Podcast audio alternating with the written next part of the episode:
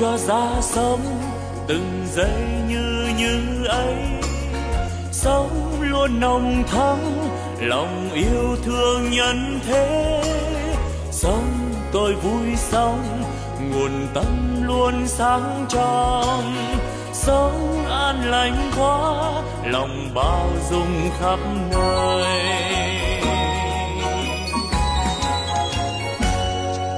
Sống tôi vui sống từng giây yêu thương quá sống tháng sống vì tha nhân nên vui sống. Phút như như ấy làm cho tâm tươi sáng. Cái như như ấy là nguồn tâm sáng soi. La la la la la la la la la la la la la la. La la la la la la la la la la la la nếu hay ra thế đời ta luôn luôn mới sống yêu thương mãi từ nay yêu thương mãi sống an vui thế đời ơi ta vui sống sống như như mùa xuân luôn thắm tươi.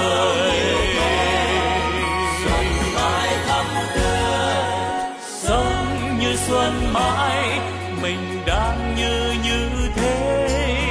Chính như như đó là quê hương ta sống. Sống ta vui sống, vì ta mãi mãi như. Sống như như ấy, đời đời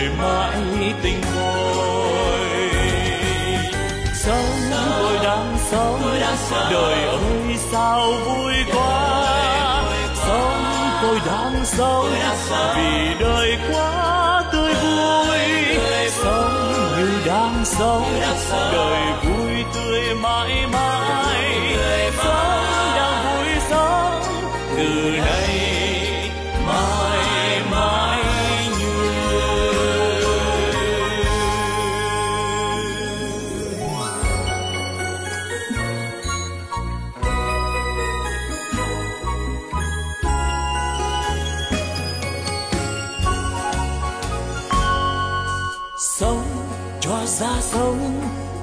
giây như như ấy.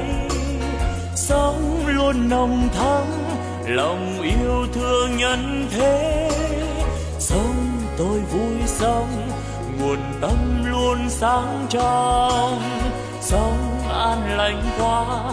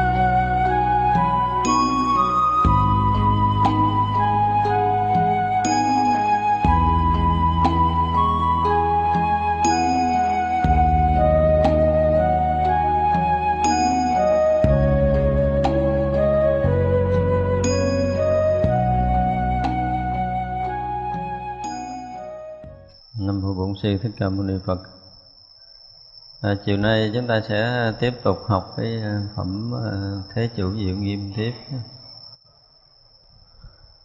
ca nhân đà la ni thiên vương được giải thoát môn ghi nhớ chư phật ba đời xuất thế nhận đến quốc độ thành hoại đều thấy rõ rất vui mừng ông này thì à, lại có cái à, cái gì, cái khả năng mà thấy không phải à, thấy cái việc quá khứ vị lai của chúng sanh nữa. Cái này là chứng chứng túc mạng thông để thấy sinh tử vô lượng kiếp của chúng sanh rồi. Nhưng đó là cái chuyện cũng thường, phải không?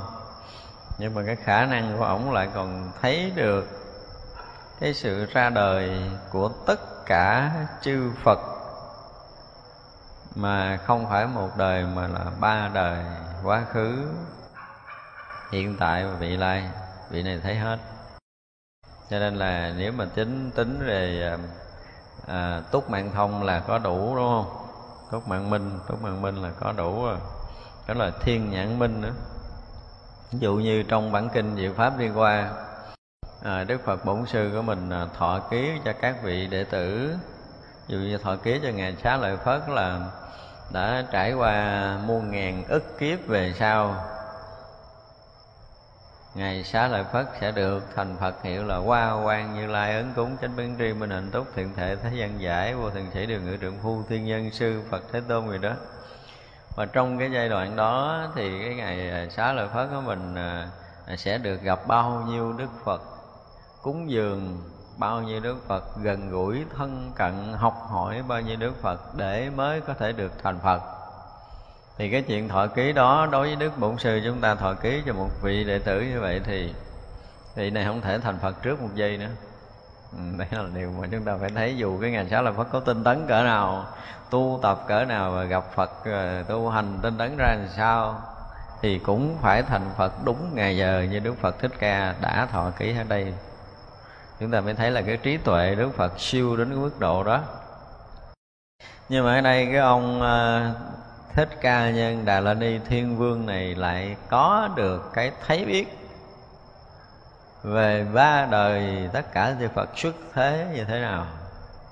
Điều này là mới là cái điều đặc biệt ví dụ như mình ở đây mình à, thấy Đức Phật ra đời ở cõi người của mình và ai mà có khả năng biết được cách đây hơn 2.500 năm trước khi xuống đây để uh, tu hành thành Phật thì vị Bồ đó Bồ Tát đó xuất thế từ đâu thì ông Thiên Vương này cũng thấy.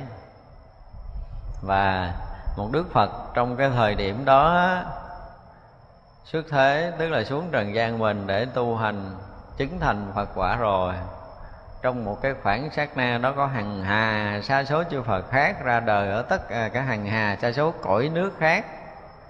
Đều xuất thế để tu hành, chứng thành Phật quả như thế nào, vị này thấy hết. Không phải thấy cái đời của Đức Phật Thích Ca chúng ta là được xem như cái cái thời, chúng ta được xem như cái thời hiện tại hiện tại Phật còn quá khứ nữa, qua trước cái thời Đức Phật Thích Ca là vị Phật khác ví dụ như Phật Quan Âm Dương hay là vị Phật nào đó vị Phật Nhiên Đăng gì đó thì sẽ ra đời như thế nào ở cõi nước nào và tu hành như thế nào để thành Phật như thế nào thì vị Thiên Vương này thấy hết. Đó là cái điều mà chúng ta thấy dễ sợ về về gọi là cái túc mạng minh túc mạng thông của vị này. Có khả năng thấy nhưng mà riêng ổng á, thì à, không phải là ông thấy cái túc mạng của mình hằng hà sa số kiếp về trước hoặc tất cả chúng sanh hằng hà qua sa số kiếp mình thấy được đức phật. Rồi còn thấy được cái việc mà thành hoại của tất cả thế giới. Như chúng ta đang ở cõi ờ, ở cái quả địa cầu này đang trong giai đoạn gì? Đang trong giai đoạn kiếp hoại của nó.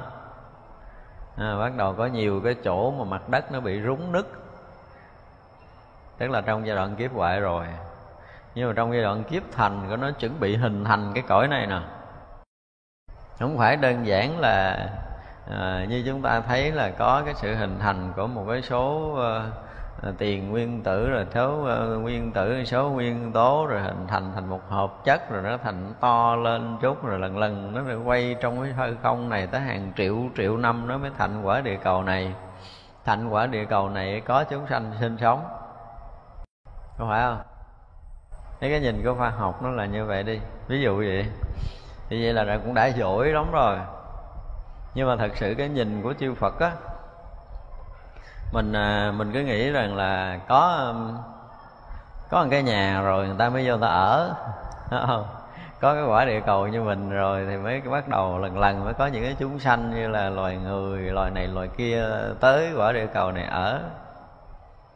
Chứ chưa bao giờ khoa học thấy nổi cái điều là gì? Nếu như không có những cái loại chúng sanh mà có cái tâm tương ưng với cái quả địa cầu này thì quả địa cầu này không có thành hình. Nhưng điều này hoàn toàn không ai có giống như bây giờ không có mấy cái uh, người chủ bỏ tiền ra cất cái nhà thì không thành cái nhà được. Ờ, thấy người ta thấy có cái nhà thấy có người ra vô nói nhà nó cất rồi cái người đó là nó ở à. Mặc dù là anh đó, ảnh chất chung cư, nhưng mà người khác lại mua nó. Rồi đó là cái người chủ nhà này đâu có biết cất nhà ra làm sao, nhưng mà có cái tâm của cái người cất cái chung cư đó kìa. Cái điều đó người ta không thấy. Cho nên khoa học vừa có nghiên cứu để thấy hình thành cái quả địa cầu này tới từ cái thợ ban sơ để hình thành cái quả địa cầu này. Nhưng mà thở ban sơ đó, nếu không có một cái tâm của những loài chúng sanh tương ưng để có thể sống được trong cái quả địa cầu này, thì quả địa cầu này không có cái nhân để hình thành mặc dù là theo quy luật vật lý nó sẽ hình thành như thế nào đó. Ví dụ như à, nhà mấy nhà nhà vật lý lớn thì nói là sau tiếng nổ big bang gì đó rồi nó sẽ hình thành những cái uh, bụi những cái bụi đó nó hút với nhau để nó hình thành cái quả địa cầu này ra kia. Tức là sau tiếng nổ đó mới có cái vật chất nó có những cái hành tinh này nọ kia. Thì cái đó là cái thấy sau khi vật chất thành hình rồi vẫn thua cái thấy của của tiên sinh nữa chứ đừng có nói là tới cái thấy phật thì chúng ta không có bàn, đúng không? Cái thấy của á đông mình là gì? Từ thái cực bắt đầu mới sanh lưỡng nghi. Từ cái chỗ không mênh mông kia mới sanh âm dương. Thì theo tiên sinh nói là bắt đầu từ cái cái trường tâm linh đó cái trường tâm linh đó mới sanh cái trường à, điện từ nhưng mà trường tâm linh thì tới giờ phút này thì rõ ràng là khoa học chưa đủ cái tầm để có thể nghiên cứu thấy cái cả cái vũ trụ. Mênh mông này là cái vũ trụ tâm linh. Cái vũ trụ, toàn vũ trụ chúng ta là một cái vũ trụ tâm linh. Nó vận hành với một tốc lực cực lớn. Nó bằng một tỷ lý thừa tỷ cái vận tốc ánh sáng là thành ra là khoa học bây giờ chưa đo nổi đâu. Thì giờ là nó vận hành đến một cái vận tốc cực lớn như vậy, nó mới tạo ra cái trường điện từ tạo ra trường điện từ nó mới tạo ra cái điện cực âm. Điện cực âm nó đi theo cái dòng xoắn ốc, đi vào tâm tới hàng triệu triệu năm như vậy á. Cái dòng xoắn nó mới tới tâm. Thì như vậy là điện cực âm cứ dồn dồn dồn vào tâm như vậy là bắt đầu nó mới sanh ra proton, điện cực dương nó mới bắt đầu mới được sanh ra. Vậy vậy thì cứ điện cực âm cứ dồn mãi vào tâm, điện cực dương tăng lên đến cái đoạn mà âm dương nó tương đối quân bình, tức là có đầy đủ cái điện cực dương, điện cực âm rồi. Và một thoáng xảy ra quân bình đó tạo thành tiếng nổ. Tiếng nổ đó thì khoa học mình mới bắt đầu mò mò tới tiếng nổ nó được đặt cái tên là tiếng nổ Big Bang. Là sau này xa lắm, thành thành vật chất hàng triệu triệu triệu năm rồi, khoa học mới biết tới ngang cái hàng triệu triệu năm là sau cái tiếng nổ cân bằng âm dương đó. Nó mới ra cái vật chất mới thì khoa học mới bắt đầu biết. Chỉ đoán vậy thôi, chứ còn nó cũng không biết được hết. Theo cái nhìn của cái, các nhà mà triết học đông phương của chúng ta thấy chuyện của thái cực là cái gì? Cũng như đức phật thấy tự tánh là cái gì? Cũng như cái người có chiều sâu tâm linh, họ thấy cái trường tâm linh này đang vận hành là cái gì? Thì cái trường tâm linh đó hoàn toàn nó không có cái vật chất này của vũ trụ mênh mông, cái trường tâm linh này không có cái gì hết nó vận hành, nó tạo ra cái trường điện từ ra làm sao? Thì đó là những cái bước trước. Nó cho nên là chúng ta mới thấy rằng cái người mà có khả năng thấy được cái kiếp thành, kiếp hoại á, thì cái thấy kiếp thành, kiếp hoại không có đơn giản là mình thấy nó thành hình, nó đi từ từ từ từ, nó thành thành vậy rồi nó hoại như vậy đâu. Nhưng mà với cái mắt của phật, gọi là phật nhãn, cũng như cái mắt của những cái người đã giác ngộ á, thì trong chưa đầy một khải móng tay nha. Họ đã thấy hết cái chuyện chuẩn bị hình thành cái quả địa cầu này rồi. Và khi quả địa cầu này thành hình như vậy rồi nó sẽ tồn tại bao lâu? Trong cái giai đoạn mà hình thành cho tới khi tồn tại thì bao nhiêu chúng sanh và chúng sanh ở cõi nào tới đây để sống nữa? Bao nhiêu chúng sanh nó tới cõi này nó sẽ sống như thế nào đó? Và trong một thoáng chốc nữa là các vị thấy rõ ràng cái kiếp hoại của quả địa cầu này, cho tới khi mà quả địa cầu này nó vỡ toan nó không có còn cái gì trong không gian này, thì tất cả chúng sanh đang sống ở quả địa cầu này sẽ đi đâu, về đâu? Thì với cặp mắt của các bậc giác ngộ họ thấy hết. Nhưng mà thật sự thì nó cũng còn mấy triệu năm nữa cái quả địa cầu này mới nổ nhưng mà các vị khi đã thấy nổi gọi là thấy kiếp thành, kiếp hoại của nó rồi thì không phải là theo đuổi từ đầu. Ừ, thì khi mà bắt đầu hình thành, nó có mặt cho tới khi lúc nổ, nó có mặt không có cần như vậy. Các vị nhìn cái là thấy nó thành kiểu nào, nó hoại kiểu nào, trong giai đoạn đó ai sinh sống, tu tập làm sao. Ví dụ trước đây hàng triệu triệu năm về trước thì thì rõ ràng là chúng sanh nó đến đây bằng cái kiểu gì, sinh hoạt sống làm sao, tới mấy ngàn, mấy trăm năm đó có đức phật nào ra đời để tu tập, để thành phật trong cái cõi này, rồi quả địa cầu này sẽ tiếp tục vận hành như thế nào đó. Tới một cái ngày nào đó nó hư hoại thì với cặp mắt của mỗi người gọi là thấy nổi cái kiếp thành kiếp hoại này. Họ đã thấy hết trong vòng một thoáng chốc. Không có lâu nha, chúng ta chớp mắt còn lâu hơn. Đó thì như vậy là cái vị thiên vương này thấy tất cả những cái điều đó xảy ra không phải là một cái cái hành tinh chúng ta đang sống, mà tất cả những cái hành tinh, rồi cái hành tinh những giải ngân hà, những giải thiên hà xa xôi dịu dợi kia. Cho tới bây giờ, những cái kính hiển vi, diễn vọng kính gì đó vẫn chưa soi gọi tới, nhưng mà những người này chỉ cần chớp mắt cái họ thấy hết mọi chuyện xảy ra như vậy. Tất cả những chuyện xảy ra đó là những bậc giác ngộ họ thấy hết. Thì đó mới thấy rằng những người mà khi mà đã đạt ngộ rồi thì những cái nhìn của họ về vũ trụ quan á nó rõ ràng nó tường tận nó chính xác không có lầm lẫn giống như cái kiểu mà nhìn ba chớp ba nhán của mình đó. không?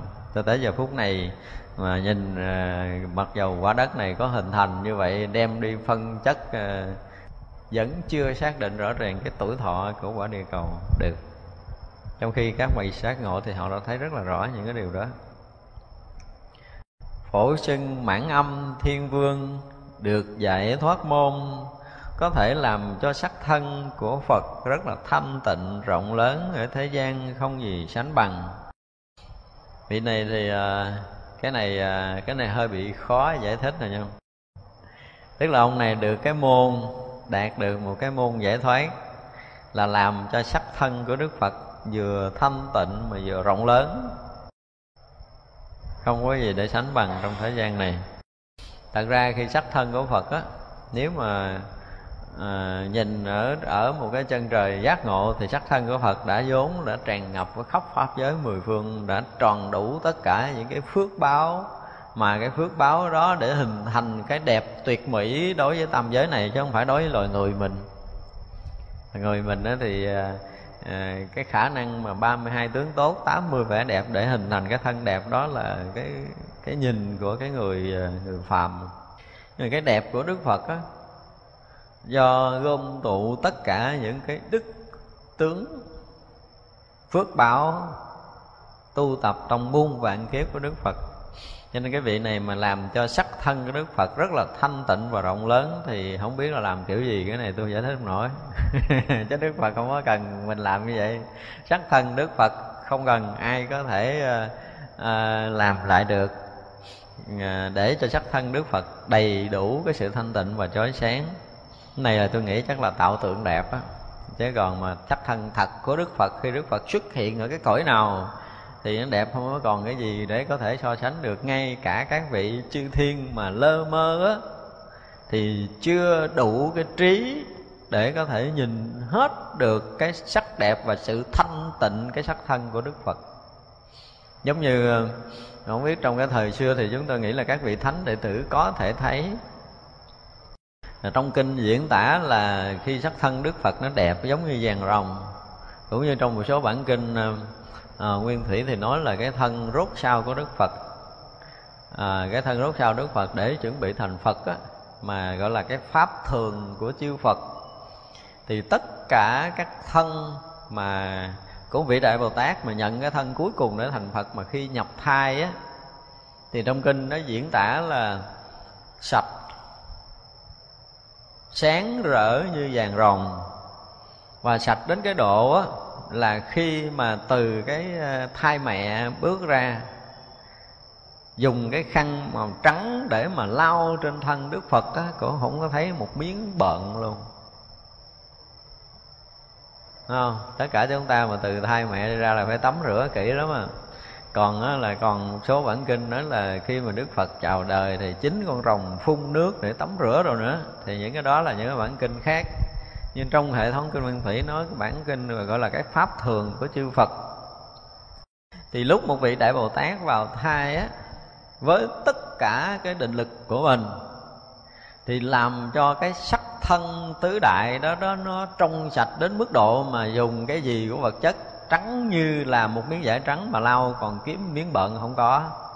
Thì không có chuyện mà sanh ra để bị rồng tắm rửa để cho cái thân thái tử mới được sạch đâu đó là cái nhìn cái kiểu của thế gian thôi. Và chính cái điều này mà chúng ta mới thấy là à, ở trong một số bản kinh đó nói là từ khi mà ta giáng thần từ cung trời đâu sức mà ta giáng thần nhập thai cho tới cái ngày ta thu thần tịch diệt trong khoảng giữa đó ta chưa nói lời nào. Thì chỉ có những người mà ở trong đại định mới đủ sức hiểu được câu nói này của Đức Phật. Đức Phật không nói tại sao có 12 bộ kinh nhưng vấn đề là khi Đức Phật ở trong thai tạng như là Đức Phật ở trong lầu cát của Di Lặc. Lầu cát Di Lặc thì đoạn sau bản kinh Quan Nghiêm chúng ta sẽ thấy là diễn tả lầu cát Di Lặc như thế nào, đẹp cỡ nào. Và không có phút giây nào Đức Phật ngừng giáo hóa cho các vị Đại Bồ Tát. Có nghĩa là chúng ta thấy giống như là hoàng hậu ma gia thọ thai thông thường là phải đợi mấy tháng đó rồi mới bắt đầu hạ sanh. Thì vậy là thai nhi ở trong bụng mẹ. Nhưng mà thai nhi với thai nhi bình thường như mình thì ở trong bụng mẹ như một vị đại bồ tát bắt đầu vào thai tạng. À, chứ không còn là thai mẹ nữa đó là thai tạng. Cái thai tạng đó là gì? Là cái nơi mà để sản sinh chư đại bồ tát để chuẩn bị thành phật sau cùng. Chứ không phải là thai mẹ nữa, chúng ta nên biết như vậy. Nói chưa?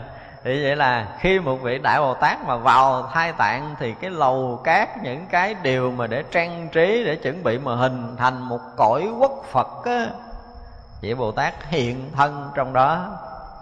Nha, chúng ta mới hiểu rõ cái từ thai tạng và cái thai ngoại khác nhau ở chỗ này như vậy là Địa Bồ Tát được ở trong thai tạng đó bằng cái năng lực thiền định của mình. Tiếp tục cái cuộc giáo hóa chúng sanh của một cái vị đại bồ tát một cái đời rốt sao hiện thân ở một cõi nước nào đó để thành phật. À, chúng ta phải hiểu cái thai tạng là như vậy. Thì vậy là gọi là nhất sanh bổ xứ trong đời cuối cùng để được thành phật. Thì dù là ở chỗ nào muốn hay không muốn thì tất cả những cái nơi mà bồ tát tác ý để đi tới, tất cả những nơi đó đều là đẹp rực rỡ như thai tạng của một vị đại bồ tát chuẩn bị thành phật. Đẹp rực rỡ như lầu cát di lặc để vị bồ tát xuất hiện ở trong đó mà giáo hóa tất cả các đại bồ tát để chuẩn bị đi thành phật các nơi nữa. Nhờ đó cái lúc vào thai tạng là cái lúc mà giống như thăng tòa thiết pháp tiếp tục mà chứ không phải nằm À, chè queo giống như một cái thai nhi khác ở trong bào thai của bà mẹ. Không có giống vậy đâu. Nhưng mà à, vẫn hiện thân tướng của một cái người phàm rồi cũng thấy có nhọc thai có thấy có sức thai giống như cái kiểu của phàm phu là chúng ta đã thấy lầm. Không có cái chuyện đó đại bồ tát là chỉ đó như là là cái hồi đoạn đầu chúng ta thấy là cái thân của đại bồ tát là là là gì? Là không hai, tùy cái nghiệp của chúng sanh ở cõi quốc nào mà hiện cái tướng đó để cho chúng sanh đó đối diện, thấy đó là cái thân tướng của một đức phật thôi. Cho nên trong cái cõi phàm của mình á, sau khi mà đã ra đời à, một vị bồ tát đã thọ, đã mượn mượn tạm cái cái thân phàm, thấy chưa? Mượn cái thân của cõi người mình và sinh hoạt ăn uống đi đứng như một con người của mình. Tức là gì? Là đồng sự nhiếp, phải không? Trong tứ nhiếp pháp là bắt đầu đồng sự nhiếp. Thì trong giai đoạn sinh hoạt giống như con người của mình, cho tới khi tu hành mà thành phật trong cõi này, thì loài người của chúng ta từ xưa tới giờ, thấy chưa? Chúng ta cũng tự hào, cũng thấy rằng loài người của chúng ta có một người sanh ra làm em bé, rồi cũng ăn, cũng uống, rồi cũng lớn lên, rồi cũng tu hành, cũng thành phật do vậy mà mình cũng phải có cái tự tin là mình cũng có khả năng tu hành thành phật giống như đức phật, không khác. Thì việc đó đương nhiên không việc đó là việc đương nhiên rồi. Nhưng mà phải nhìn coi mình từ đâu mình tới để đời này mình thành phật chưa? Đó là vấn đề, phải không? Bây giờ đức phật là cái đời cuối tu hành thành phật là ở trong thai tạng, tức là ở trong lầu cát như lạc, là tiếp tục thuyết pháp độ sanh tới một ngày mà hiện cái tướng của một phàm phu bước ra cái cõi đời này thì mình có được nhiêu định lực để vô bào thai không bị nhiễm. Có không? Chưa. Chưa thì đừng có hồng mà xưng vô thượng chánh đẳng chánh giác. À, có đi nữa thì chúng ta được cái gì đó trong cái đời này được cái định lực được chứng được cái quả gì? À, các vị địa vị của thánh hiền thôi. Chứ còn phật quả thì đời này là chắc chắn không có rồi. Thành ra là khi mà một người bồ tát mà đã nhập được cái định cái kim cang định bất hoại rồi á từ cái sự thanh tịnh và an lạc đó không có bị thay đổi bởi cái việc sanh tử. Cho nên dù là ở cung trời đâu xuất hoặc là à, nhập trong cái thai của bà hoàng hậu ma gia đi thì vẫn không có thay đổi đổi định lực của một vị bồ tát đâu. Nếu mà xuống trần mà đời đó bị thay đổi rồi thành đứa bé rồi vô minh không biết chuyện gì rồi mới lớn lên rồi, rồi đầu óc mới bắt đầu khai mở rồi bắt đầu mới thấy cái chuyện sanh tử của chúng sanh rồi mới bắt đầu tu hành đời đó vất vả gian tuân mới có thể chứng đạo quả hiểu theo cái kiểu hiểu đó đó. Đó là cái kiểu hiểu của phàm phu. Kiểu hiểu của phàm phu. Trong cái lịch sử của cõi người của mình nó có một người như vậy rồi tu hành kiểu đó thành phận kiểu đó rồi nhập niết bàn kiểu đó như củi hết lửa tắt rồi đó. Đó là lối lý luận của phàm phu chứ còn nếu mà nhìn theo cái kiểu mà định lực của một vị thánh thì chúng ta sẽ nhìn hoàn toàn khác hẳn với cái việc ra đời của một vị đại bồ tát đến một cái cõi nào đó. Thật ra chúng ta phải thấy được cái việc mà xuất thế của một cái vị đại bồ tát nó nó khác lắm. Cho nên cái vị chư thiên này thấy cái chuyện xuất thế của đức phật không phải nhìn theo cái kiểu của mình là một chúng sanh ra đời mang cái hình của một con người giống như mình từ xưa giờ. Và rõ ràng là loài người chúng ta chưa hiểu cái gì khác hơn kiểu này đúng không? Mặc giờ chúng ta đã học đạo rất là lâu rồi, khi mà nói tới đức phật, bổn sư thích ca mâu ni là từ sâu trong lòng của mình liền nhớ tới là cách đây hơn 2.500 năm trăm rồi có một vị bồ tát xuống trần rồi nhọc thai rồi sức thế rồi tu hành thành phật, chứ đố ai có thể hiểu khác hơn được. Đúng không? Chúng ta hiểu chừng đó là quá là giỏi rồi đó. Nhưng mà hiểu chừng đó là hiểu theo cái kiểu của phàm phu. Còn nhìn theo cái nhìn của thánh hiền, một vị bồ tát mà giống như là à, đi độ sanh nữa. Chúng ta tưởng tượng như là à, có một cái gì mà tổng thống đi đi về quê để thăm cái người cái vùng quê vậy đó. Rồi thấy cái dân ở vùng quê nó cũng lội xuống uh, ruộng rồi nó cũng bắt ốc bắt cua rồi vị tổng thống nó cũng săn vườn lội xuống ruộng bắt ốc bắt cua giống như vậy. Cái mình nghĩ thằng cha này nông dân hoàng rồi xuống cũng tay lắm chân bùn thật sự địa vị ổng vẫn nguyên là tổng thống chứ không mất phải không? Không mất. Thì các vị đạo bồ tát cứ định lực đi trong sanh tử giữ nguyên, không có thay đổi được miếng gì về cái cái định lực của các vị cho nên dù có bước chân xuống bùn nhưng mà không bao giờ dính bùn chung vào thai tạng là cái chỗ mà ở thế gian này được xem là cách ấm vô minh không? đã cách ấm thì vô minh nhưng mà các vị không có ấm đâu, cách vậy ở trong định không có cái chuyện cách ấm. Mượn đỡ thân xài thôi chứ không có dựng lại ngủ ấm, kiểu giống mình đâu. Không có ngủ ấm, không có ngủ quẩn. Có ngủ quẩn nhưng mà đó là cái chuyện mượn để xài, không phải là bị nhận cái thân ngủ ấm. Không phải là bị ràng buộc trong thân ngủ ấm mà các vị đã phá vỡ cái thân ngủ ấm lâu lắm rồi. Cho nên cái chuyện mà cách ấm vô minh, vô vị bồ tát là tuyệt đối không có. Các vị vẫn nguyên ở trong cái định lực đó. Mà chúng ta cái kiểu của mình thì thật sự nói để mình tưởng tượng thôi chứ mình hiểu và thông cảm một cách tuyệt đối chỗ này là một cái chuyện nó hoàn toàn ở một cái tầng bậc khác dữ lắm. Không thể có được cái chuyện mà lợn cợn ở một vị bồ tát. Không có một cái chuyện mà bù mờ trong một vị bồ tát khi nhập nhập thai mà vào thai tạng thôi. Tức là ờ, uh, thai gì ở cung trời đâu xuất nó đẹp thì vậy là ở cung trời đô sức, cái đẹp của cung trời đô sức thì cũng là nơi mà rất là nhiều các vị đại bồ tát ở. Cho nên cái đẹp của cung trời đô sức là cõi phàm, mình không có tưởng ra nổi kiểu đẹp gì rồi. Nhưng riêng một vị một bồ tát nhất sanh bổ xứ để chuẩn bị mà tới cõi người của mình á, thì khi mà rời cung trời đô sức, vị bồ tát mà rời cung trời đô sức để để vào thai tạng thì khi vào thai tạng là bước vào một cái gọi là cái cung điện nguy nghe khác thường. Cung điện này được kết thành với tất cả những công hạnh tu hành muôn dạng kiếp để có thể đời này thành phật. Thì đẹp chúng ta không có tưởng nổi đâu. À, đẹp không thể tưởng nổi. Thế ra ví dụ như ở cung trời đông sức là các vị Bồ Tát vẫn là những cái vị Bồ Tát à, có những cái vị à, à Đại Bồ Tát để cũng chuẩn bị đi một cõi nước khác thành Phật cái đó cũng rất là nhiều ở nơi đó rất là nhiều. Có những vị sơ phát tâm ở đó để chuẩn bị đi các cõi nhưng mà chưa thể thành phật cũng nhiều. Nhưng mà khi các vị mà lộ cái tướng phước của mình ra để mà đi độ sanh đó, thì bắt đầu được kết thành một cái cái lầu cát mới một cung điện mới hoàn toàn. Cái lâu đài của chúng ta ở thế gian này sao không được cái cái, cái góc nào ở trong đó hết. Thì ra cái vị bồ tát này cái vị chư thiên này thấy thấy được hết tất cả những cái điều đó. Và thấy được cái sắc thân thanh tịnh của đức phật á, thì là không phải cái thân à, 32 tướng tốt 80 vẻ đẹp giống như mình, mà vị này ở đây cho rằng vị này có cái khả năng là làm cho cái sắc thân của Phật rất là thanh tịnh, rất là rộng lớn ở thế gian, không gì sánh bằng. Thì theo cái này mình có thể hiểu là Ừ, ví dụ như đức phật bổn sư của mình xuống đây làm ở thân người rồi khi mà đức phật đã nhập niết bàn rồi thì vị này có khả năng là làm hiện lại cái tướng của đức phật xây dựng cái hình tướng đức phật ở một nơi nào đó đẹp rẻ thanh tịnh để cho chúng sanh tôn thờ lễ lại.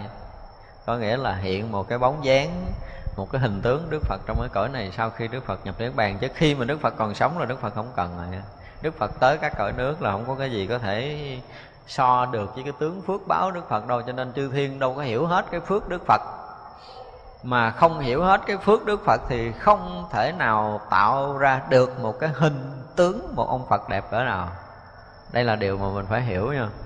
Ví dụ như mình tạo ra được một cái thần của một vị phật, với đầy cái tâm từ, nó đã lộ trên cái thần nhãn của một tượng phật mà chúng ta tạo, thì chúng ta phải đủ hiểu cái từ tâm đức phật tới đâu chúng ta mới tạo nổi cái thần nhãn đó khi chúng ta nhìn là chúng ta cảm giác là đức phật đang đang đầy tất cả những cái tình thương yêu nhìn mình. Hoặc là chúng ta hiểu được cái định lực của đức phật tới đâu, để mình tạo được cái thần của một cái tượng phật khi chúng ta nhìn là chúng ta có cái cảm giác thanh tịnh liền, để tâm chúng ta có thể yên liền. Ví dụ vậy, thì vậy là khi chúng ta hiểu nổi được những cái điều đó, chúng ta mới tạo ra cái thần đó ở đây vị chư thiên có khả năng làm cho cái thân đức phật thanh tịnh là có lẽ là một là vẽ hình hai là tạc tượng gì đó thôi. Ha, chứ còn nếu mà hiểu về cái phước của đức phật tới cái ngần nào á để khi mà đức phật ra nhận cái thân làm người rồi cái vị chư thiên này sẽ sẽ làm cho cái thân phật đẹp thì cái chuyện đó hoàn toàn không có. Không có cái chuyện này. Chắc có lẽ là nó tạo hình thôi. À, đắp tượng là vẽ hình gì đó thì có thể có thể hiểu được. Chứ còn nếu mà chúng ta không có đọc theo cái kiểu mà văn tự chữ nghĩa này á mà nói rằng à, khi Đức Phật ra đời đẹp là do chư thiên này giống như trang điểm. Thì không phải là ông này không có sức để trang điểm. Chư thiên không có đủ sức để trang điểm Đức Phật. Nó giống như ở trong bản kinh à, thập thiện đó, Đức Phật xuất hiện một cái là sao? Hào quang của Đức Phật che chắn hết tất cả hào quang của các vị đại Bồ Tát. Hào quang của các vị chư thiên đều bị tắt mất tiêu rồi. Thì thấy rực sáng một cái hào quang của Đức Phật thôi. Đó. Thì vậy là ai mà có đủ sức để hiểu nổi đức phật phước báo tới đâu, hào quang ra làm sao mà trang trí? Không có. Các vị chư thiên thì chịu không có đủ sức đó đâu. Dù là các vị đại bồ tát cũng chưa hiểu hết cái phước đức phật tới cái ngần nào nữa, thì không đủ sức để tạo ra một cái tướng đẹp và thanh tịnh giống như ở đây nói mà chúng tôi nghĩ là cái cái cái cái, cái khả năng mà làm cho tướng đức phật đẹp và thanh tịnh là đó giống như mình cách đức phật mấy ngàn năm này. Bây giờ do cái sức thiền định cái sự hiểu biết của mình mình muốn tạo một cái hình tượng đức phật để cho những người có duyên đến để lễ lại thì họ nhìn trong cái tượng đó thì họ có thể cảm nhận được cái sự thanh tịnh từ cái thân tướng của đức phật mới được tạo bằng à, gỗ bằng xi măng rồi hoặc là vẽ gì đó thì có thể làm được từ một bủ kế thiên vương được giải thoát môn, từ vân khắp che trùm. Tức là mây từ che trùm ở thế gian này là sao? Ông này ông được một cái môn giải thoát đó, là rải cái tâm từ giống như mây vậy đó, khắp cái trần gian này. Để để gì? Để ban vui cho tất cả chúng sanh không? Nếu mà tất cả chúng ta ngồi đây mà có một cái cảm nhận á à, vượt thoát được cái gì mê mờ đau khổ của mình để được một chút vui chút an lạc thì à, là được một chút cái lực của vị chư thiên này rải tới. À, chúng ta ngồi đây nếu chúng ta được cái đó. Tức là mây từ che khắp thế gian này phủ trùm khắp thế gian này. Nhưng mà ai là người cảm nhận được cái từ tâm đó? Mình ngồi đây mình chưa có cái đó tức có nghĩa là mình chưa cảm nhận được không? Không có cảm được cái, cái từ tâm của ông thiên vương này. Nhưng nào mình ngồi đây mình cảm giác là mình à, được à, cái an lạc được cái vui đó thì có lẽ là mây từ đó chạm tới mình rồi đó. Còn không thì chưa có.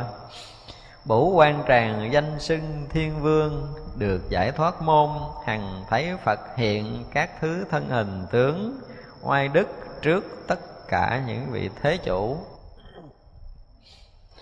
chúng ta thấy là các vị mà vua chúa cũng chẳng như các vị vua trời mà mỗi lần được tiếp xúc với đức phật như thế nào á.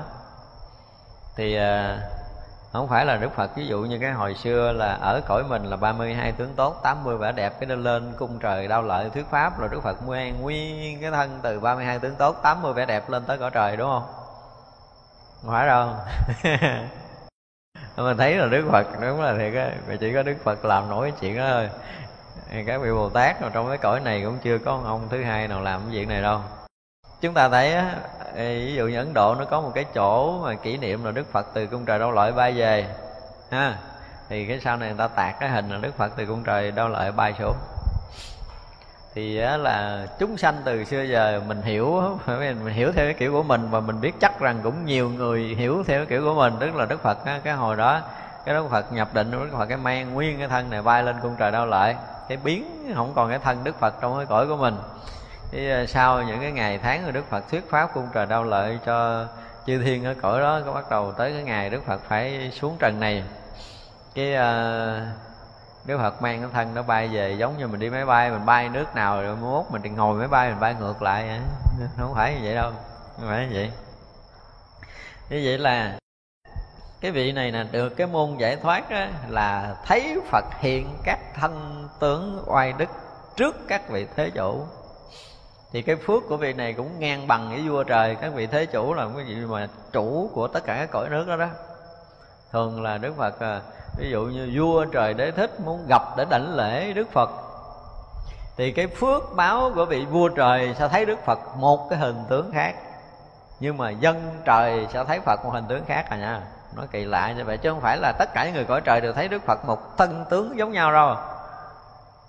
À, đây là cái chuyện mà chúng ta thấy lạ. Thì ra cái phước của cái vị mà thế chủ tức là vị vua trời đó đủ để có thể thấy một cái hình tướng đức phật oai đức như thế nào là do cái phước của vị này. Đẹp lắm.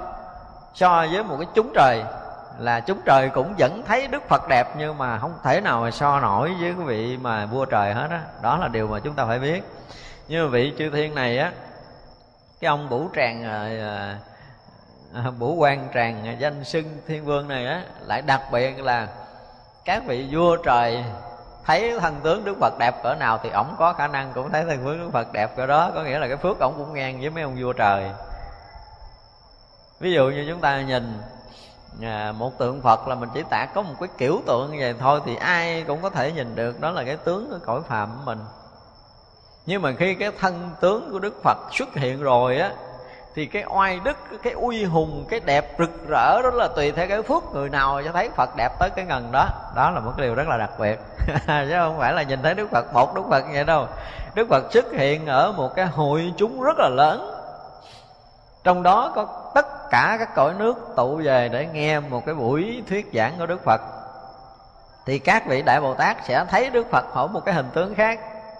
Đó là tùy tâm, tùy cái phước báo gọi là tùy cái thiện căn phước báo nhân duyên của người nào đó mà người đó sẽ nhận ra cái thân tướng phật đang ngồi trên tòa như thế nào. Rồi một vị bồ tát khác thấp hơn bậc sẽ nhìn theo cái phước của mình mà thấy được đức phật ở một cái tầng ngang với tâm thức, cái trình độ công phu của chính mình. Chứ mình không thể nhìn phật đẹp là đẹp đâu. Thế gian của mình là nhìn hết thấy 32 tướng tốt 80 vẻ đẹp thì cái người nào cũng có thể nhìn thấy Đức Phật 32 tướng tốt 80 vẻ đẹp đó là bình thường đó, cho nên là khi mà Đức Phật từ cái cõi phàm của mình vừa gọi là khuất cái tầm nhìn của người thế gian lúc Đức Phật đi á, lúc Đức Phật lên cung trời đâu lợi, thì khi mà Đức Phật rời khỏi tinh xá để mà đi lên cung trời đau lợi thì các vị đại đệ tử có thể đi tuyển Đức Phật đoạn. Đức Phật giờ chuẩn bị mà để cho thế gian này mất đi cái tầm nhìn á, thì lúc đó Đức Phật làm sao? Đức Phật hiện nguyên hình của mình. Nguyên hình Đức Phật là không có hình gì hết Không có hình gì hết. Vì vậy là liền hiện nguyên của cái thân tướng Đức Phật là trùm khóc Pháp giới mười phương liền. Nha. Khi đó ở cung trời chuẩn bị tất cả những cái ghế báo, những cái cung điện để đón rước đức phật là đức phật sẽ xuất hiện ở đó. Thấy hình như là đức phật ngồi trên pháp tòa ở giữa cái chúng hội của trời đau lợi thì vậy là nguyên chúng hội đó, nếu là có mấy vị ở trời đế thích tới nghe ké đi, hoặc là trời quan âm phương, em dương tới nghe ké, quan âm thiên tới nghe ké đi, thì cái trời đế thích sẽ thấy đức phật ngồi cái tòa đó đẹp cỡ nào. Nó khác với cái ông trời quan âm thiên, và nó cũng đồng thời khác với các vị trời ở cung trời đau lợi. Đức Phật sẽ xuất hiện y như cái tướng mà họ có thể cảm nhận được bằng cái công phu, cái phước báo của chính họ mặc dù là chỉ còn một Đức Phật đó thôi, đó là chúng ta mới thấy được cái thân tướng Đức Phật nó kỳ, nó không có, nó không có giống như mình tưởng đâu. Cho nên ở mình ờ, là ai muốn tạc phật theo cái kiểu gì để tôn thờ thì họ cứ tạc theo. Thôi nó không có một cái quy lực chung, cho nên là cái đầu họ nghĩ cái đó là phật thì họ tạc cái hình đó để ra cái hình phật theo cái nghiệp, cái phước của chính họ, theo cái phước duyên của chính họ. Như vậy là cái vị thiên vương này đủ sức để có thể thấy được đức phật hiện trước các vị thế chủ. Đương nhiên là nếu mà nhìn để thấy ra đức phật đẹp nhất, chỉ là vua trời mới thấy đẹp. Đẹp nhất á, trong cái cõi của, ví dụ như cõi trời đau lợi đi, thì vua ở cõi trời đau lợi mới có cái khả năng thấy cái đẹp đẹp hơn cái chúng hội đó còn trong chúng hội đó cũng thấy đức phật hiện tướng, nhưng mà cũng ngang cái tầng đó thôi, thì vị này lại thấy hơn tất cả chúng hội mà thấy ngang với cái ông thế chủ á. Ngang với ông vua trời á. Rồi cái phước ông này có khả năng đó. Cho nên nói về cái thân tướng đức phật đó là kiểu nào cũng có. Hiểu chưa? Ví dụ như bây giờ chúng ta theo cái cái hiểu của mình về Đức Phật 32 tướng tốt 80 vẻ đẹp làm sao thì chúng ta có thể nồng, rồi chúng ta có thể tưởng tượng Đức Phật đẹp như vậy như vậy như vậy, theo cái hiểu biết, theo cái kiến thức, theo công phu và theo cái phước báo của mình. Thì trong cái trí tưởng tượng của mình thì mình cũng có thể tưởng ra là Đức Phật hồi xưa đẹp cả chừng đó, đúng không? Nhưng mà khi mình đem mình diễn nói với người khác thì người khác không hiểu đâu. Người bên cạnh này hiểu làm sao hiểu nổi cái tưởng của mình cho nên mình diễn kiểu nào đi nữa thì người ta cũng lắc đầu, người ta nói không hiểu, không biết. Không có thể thấy nổi theo cái kiểu đức phật mà mình đã tưởng trong tâm của mình. Thì vậy là bác quá mình vẽ hoặc là mình tạc ra một cái tướng nào đó thôi, tùy theo cái phước nghiệp của chúng mình. Nhưng mà chúng chung là ví dụ như ngang cái tầng phước báo nha, ví dụ như tất cả chúng đây chúng ta ngồi đây á, mà không phải là, không phải là cõi người để có thể thấy được một thân tướng đức phật xuất hiện ở một cái cõi nào đó. Lỡ như chúng ta lên cái cõi đó thì tất cả chúng ta đây mà ngang phước nhau á, thì một lượt chúng ta đều thấy đức phật cỡ như nhau đẹp như nhau. Nhưng mà trong đây có một người phước hơi trên chút thôi là thấy đức phật đẹp hơn à. Hoặc là thấp hơn chút thôi là thấy đức phật không bằng cái thân tướng của người kia. Nó chỉ trên nhau một chút về phước báo về trí tuệ thôi. Là lúc đó sẽ tự động chúng ta sẽ nhận hào quang, nhận ánh sáng, rồi nhận cái hình bóng của đức phật ở một cái chiều hoàn toàn khác. Ra ra khỏi cái cõi người rồi, ra khỏi cái cõi vật chất của mình á, thì mọi cái biến hiện về thân tướng của đức phật á, tới lúc đó chúng ta mới thấy là một cái gì đó hết sức quyền diệu. Không có đơn giản như mình thấy, hoàn toàn không đơn giản phát sinh hỷ kiến lạc kế thương vương được giải thoát môn biết thành ấp cung điện của tất cả chúng sanh từ phước nghiệp. Nào cảm ra. Ví dụ như chúng ta thấy uh, những con kiến nó môi môi, môi đất nó thành uh, nó làm cái ổ nó. Ổ đó mà nó đung thì cao lên là nó thấy có giống như thành quách vậy ha rồi cái tới cái đời à, đời người, loài người chúng ta tới cái thời vua trần thủy hoàng làm một cái tường thành dài mấy trăm km.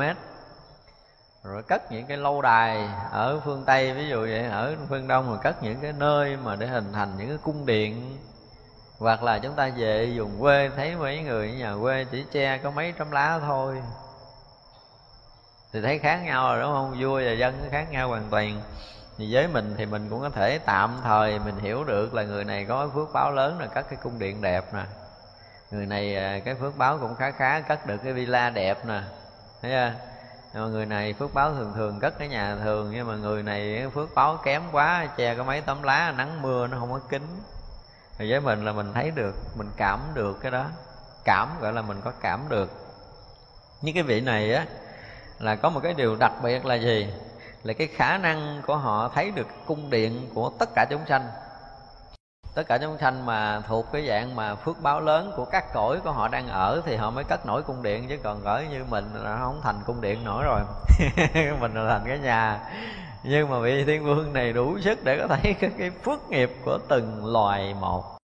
Để loài nào xuất hiện ở đâu sẽ hình thành một cái cung điện cái kiểu đó là do cái phước nghiệp của các loài đó lời người chúng ta cũng vậy, nó có những cái cung điện rất là lớn, thì cái thời vua quan nào mới cất nổi cái cung điện với cái thành quách đó? Và có những người dân, họ cũng có những cái dinh thự lớn, là do họ cái phước, họ chiêu cảm được cái phước lực nào đó. Cho nên một phần á, biểu hiện về cái mặt vật chất để thể hiện một cái phước báo của một cái người đó trong đời thì chúng ta thể thấy là lộ hình, lộ tướng là bằng cách là cái ăn, cái mặc, cái ở của họ đó, cái nơi sinh hoạt của họ, nó sẽ nó sẽ thể hiện một cái phần nào đó trong cái phước của người đó, phước về vật chất á. Chúng ta nói về phước về vật chất, thì họ cũng sẽ lộ hình, lộ tướng ra. Nhưng rồi á cái phước mà để nhìn ở một cái góc khác không phải nhìn ở cái ờ, cái nơi ăn chỗ ở không phải nhìn cung điện giống như thế này thì đó là một cái dạng phước lực khác nữa. Để nhìn một cái người có khi là họ muốn ẩn ẩn cái phước của họ bằng cái kiểu gì đó thì mình không biết. Nhưng họ không thèm ở uh, lâu đài họ không thèm ở các villa các dinh thự các biệt thự mà họ ở một cái nhà rất là bình thường. Thậm chí họ còn muốn ở ké nữa thì cái đó chỉ là những cái trí tuệ của bậc thánh mới nhìn ra là cái ông này phước cỡ nào thôi. Chứ còn mà nhìn theo cái kiểu mà tại sao ông phước lớn mà không có nhà cửa rộng rãi là cả như thua à.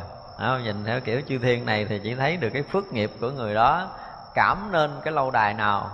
Là nhìn thấy cái phước nghiệp thì về mặt hiện tướng về vật chất thôi. Nhưng mà đúng cái phước nghiệp của những cái người mà tu hành hoặc là những cái vị thánh mà ẩn trong nhân gian thì hoàn toàn không thể lộ cái tướng này ra thì rất là khó có người có thể cảm nhận nổi. Đoan chánh niệm thiên vương được giải thoát môn khai thị công việc thành thục của chúng sanh thành thục chúng sanh của chư phật. Tức là vị này thì lại có một cái khả năng là khai thị uh, cho tất cả chúng sanh thành thục được cái việc tu học Phật pháp. Ví dụ ví dụ như bây giờ mình ờ, mình mới vô chùa mình đâu có biết cái là cái ờ, cái lại Phật thôi. Mình cũng rành. Thì vị chư thiên này mới bắt đầu xuất hiện ra để dạy mình cách để mình lại Phật làm sao cho nó đúng. Ví dụ như đó. Rồi ờ, sau khi mình hiểu được giá trị của một cái lại xuống lại Phật như thế nào đó, và mình lại một cách rất là thuần thục với tất cả những cái lòng thương yêu, tôn quý của mình, dâng lên Đức Phật, mình lại rất là thành tâm để bày tỏ cái cái lòng tri ân, báo ơn của mình. Cái gì cái gì đó thì vị chư thiên này có khả năng để làm cho mình thành thục cái việc của chúng sanh hướng về chư Phật. Hoặc là bây giờ mình nói làm sống làm sao để cho nó phù hợp với cái đạo giác ngộ giải thoát. Thì không mấy người, nó không mấy người mà sống đủ cái khả năng để mà phù hợp với cái đạo giác ngộ giải thoát thì vị chư thiên này bắt đầu giảng dạy cho họ những cái bước đi như thế nào đó. Chúng ta phải học hiểu trên cái nền tảng cơ bản như thế nào rồi chúng ta thiền định ra làm sao rồi được cái định gì là sẽ giải phóng được một cái số nghiệp tập gì rồi phá vỡ kiết sử nào để chúng ta được cái định sâu hơn. Ví dụ vậy thì vị này lại có khả năng làm được cái việc đó. Tức là làm cho chúng ta thành thục trong cái việc mà, mà tu tập theo cái đạo giác ngộ giải thoát của Đức Phật.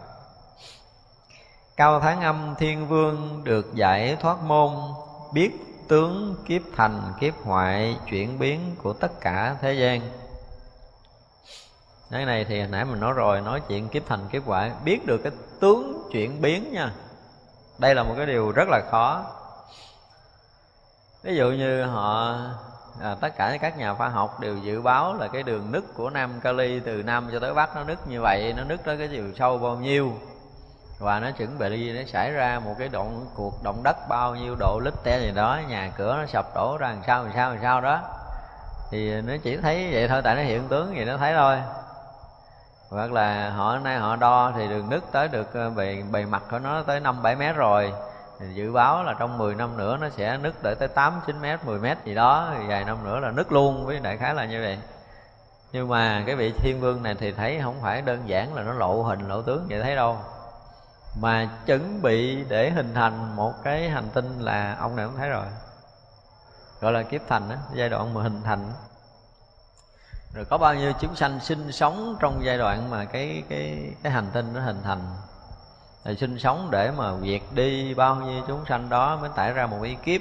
Một kiếp của chúng sanh là là bằng cái việc sinh tử chúng ta hàng ngàn kiếp cộng lại hàng ngàn kiếp sinh tử của mình mới được gọi là một kiếp của một chúng sanh thì vậy là vị này thấy rõ.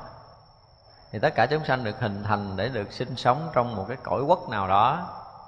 Và cõi quốc đó nó sẽ ngày nào nó rạn nứt ở đâu? Nó nứt ở trong trước hay nó cháy ở trong trước hay là nó rạn ở trong trước hay là ở ngoài trước? Cái cái vỏ, cái quả, cái hành tinh đó nó sẽ hư ở đoạn nào nhiều? Cái khoảng không gian đó là khi mà cái đó nó hư, nó toát ra cái khí gì, nó tạo ra cái khí gì để ảnh hưởng môi trường sống ra làm sao là tất cả những cái điều đó là vị chư thiên này thấy hết. Thấy những cái chuyển biến rất nhỏ. Cái chuyển biến rất nhỏ khi hình thành, cũng như những cái chuyển biến lớn khi hoại diệt của tất cả những cái cõi quốc của chúng sanh ở đâu là thấy hết. Giống như bây giờ mình cất cái nhà. Cất cái nhà như mình mình cất bằng tất cả cái khả năng của mình và cái gì mà mình nghĩ tới là tốt và chắc là kiên cố hết mình cất. Nhưng mà người mà đủ cái chuyên môn thì à, họ chỉ cần nhìn cái nhà cất với cái chất liệu đó. Họ nhìn thấy họ biết chắc rằng là bao nhiêu lâu nó bị rúng nứt cái tường. Bao nhiêu lâu thì xi măng này nó rã nó mục. Bao nhiêu lâu nữa nguyên cái nhà nó sập là thấy hết. Thấy không có còn sót miếng nào mà thấy rất là chính xác. Thật ra thường đó là các vị mà kỹ sư giỏi mà khi họ thiết kế một cái đền đài hoặc cung điện hoặc là ngôi nhà nào đâu đó là họ có một cái lưu hồ sơ. Và họ xây dựng với cái chất liệu đó, họ tính toán tới ngày nào giờ đó nó sập thì tới ngày giờ đó họ gửi giấy tới là đó chuẩn bị sập ra khỏi nhà đó chứ không thôi bị sập, chết rồi chạy không kịp là tiêu. Các kỹ sư mà của của pháp là họ cũng đã có cái khả năng này rồi. Vì vậy là các vị chư thiên ở cõi trời, họ thấy được cái kiếp thành, kiếp hoại của một cổ quốc luôn, chứ không phải một cái nhà như mình ở trong cái hành tinh này. Mà cả cái hành tinh của mình, chừng nào thành, chừng nào hoại là các vị biết, mà cái khả năng biến chuyển để hư hoại như thế nào, các vị này cũng thấy rất là rõ. Thành tựu niệm thiên vương được giải thoát môn, ghi nhớ hạnh điều phục chúng sanh của vị lai bồ tát. hôm này lại có một cái điều, một cái hạnh rất là lạ là gì?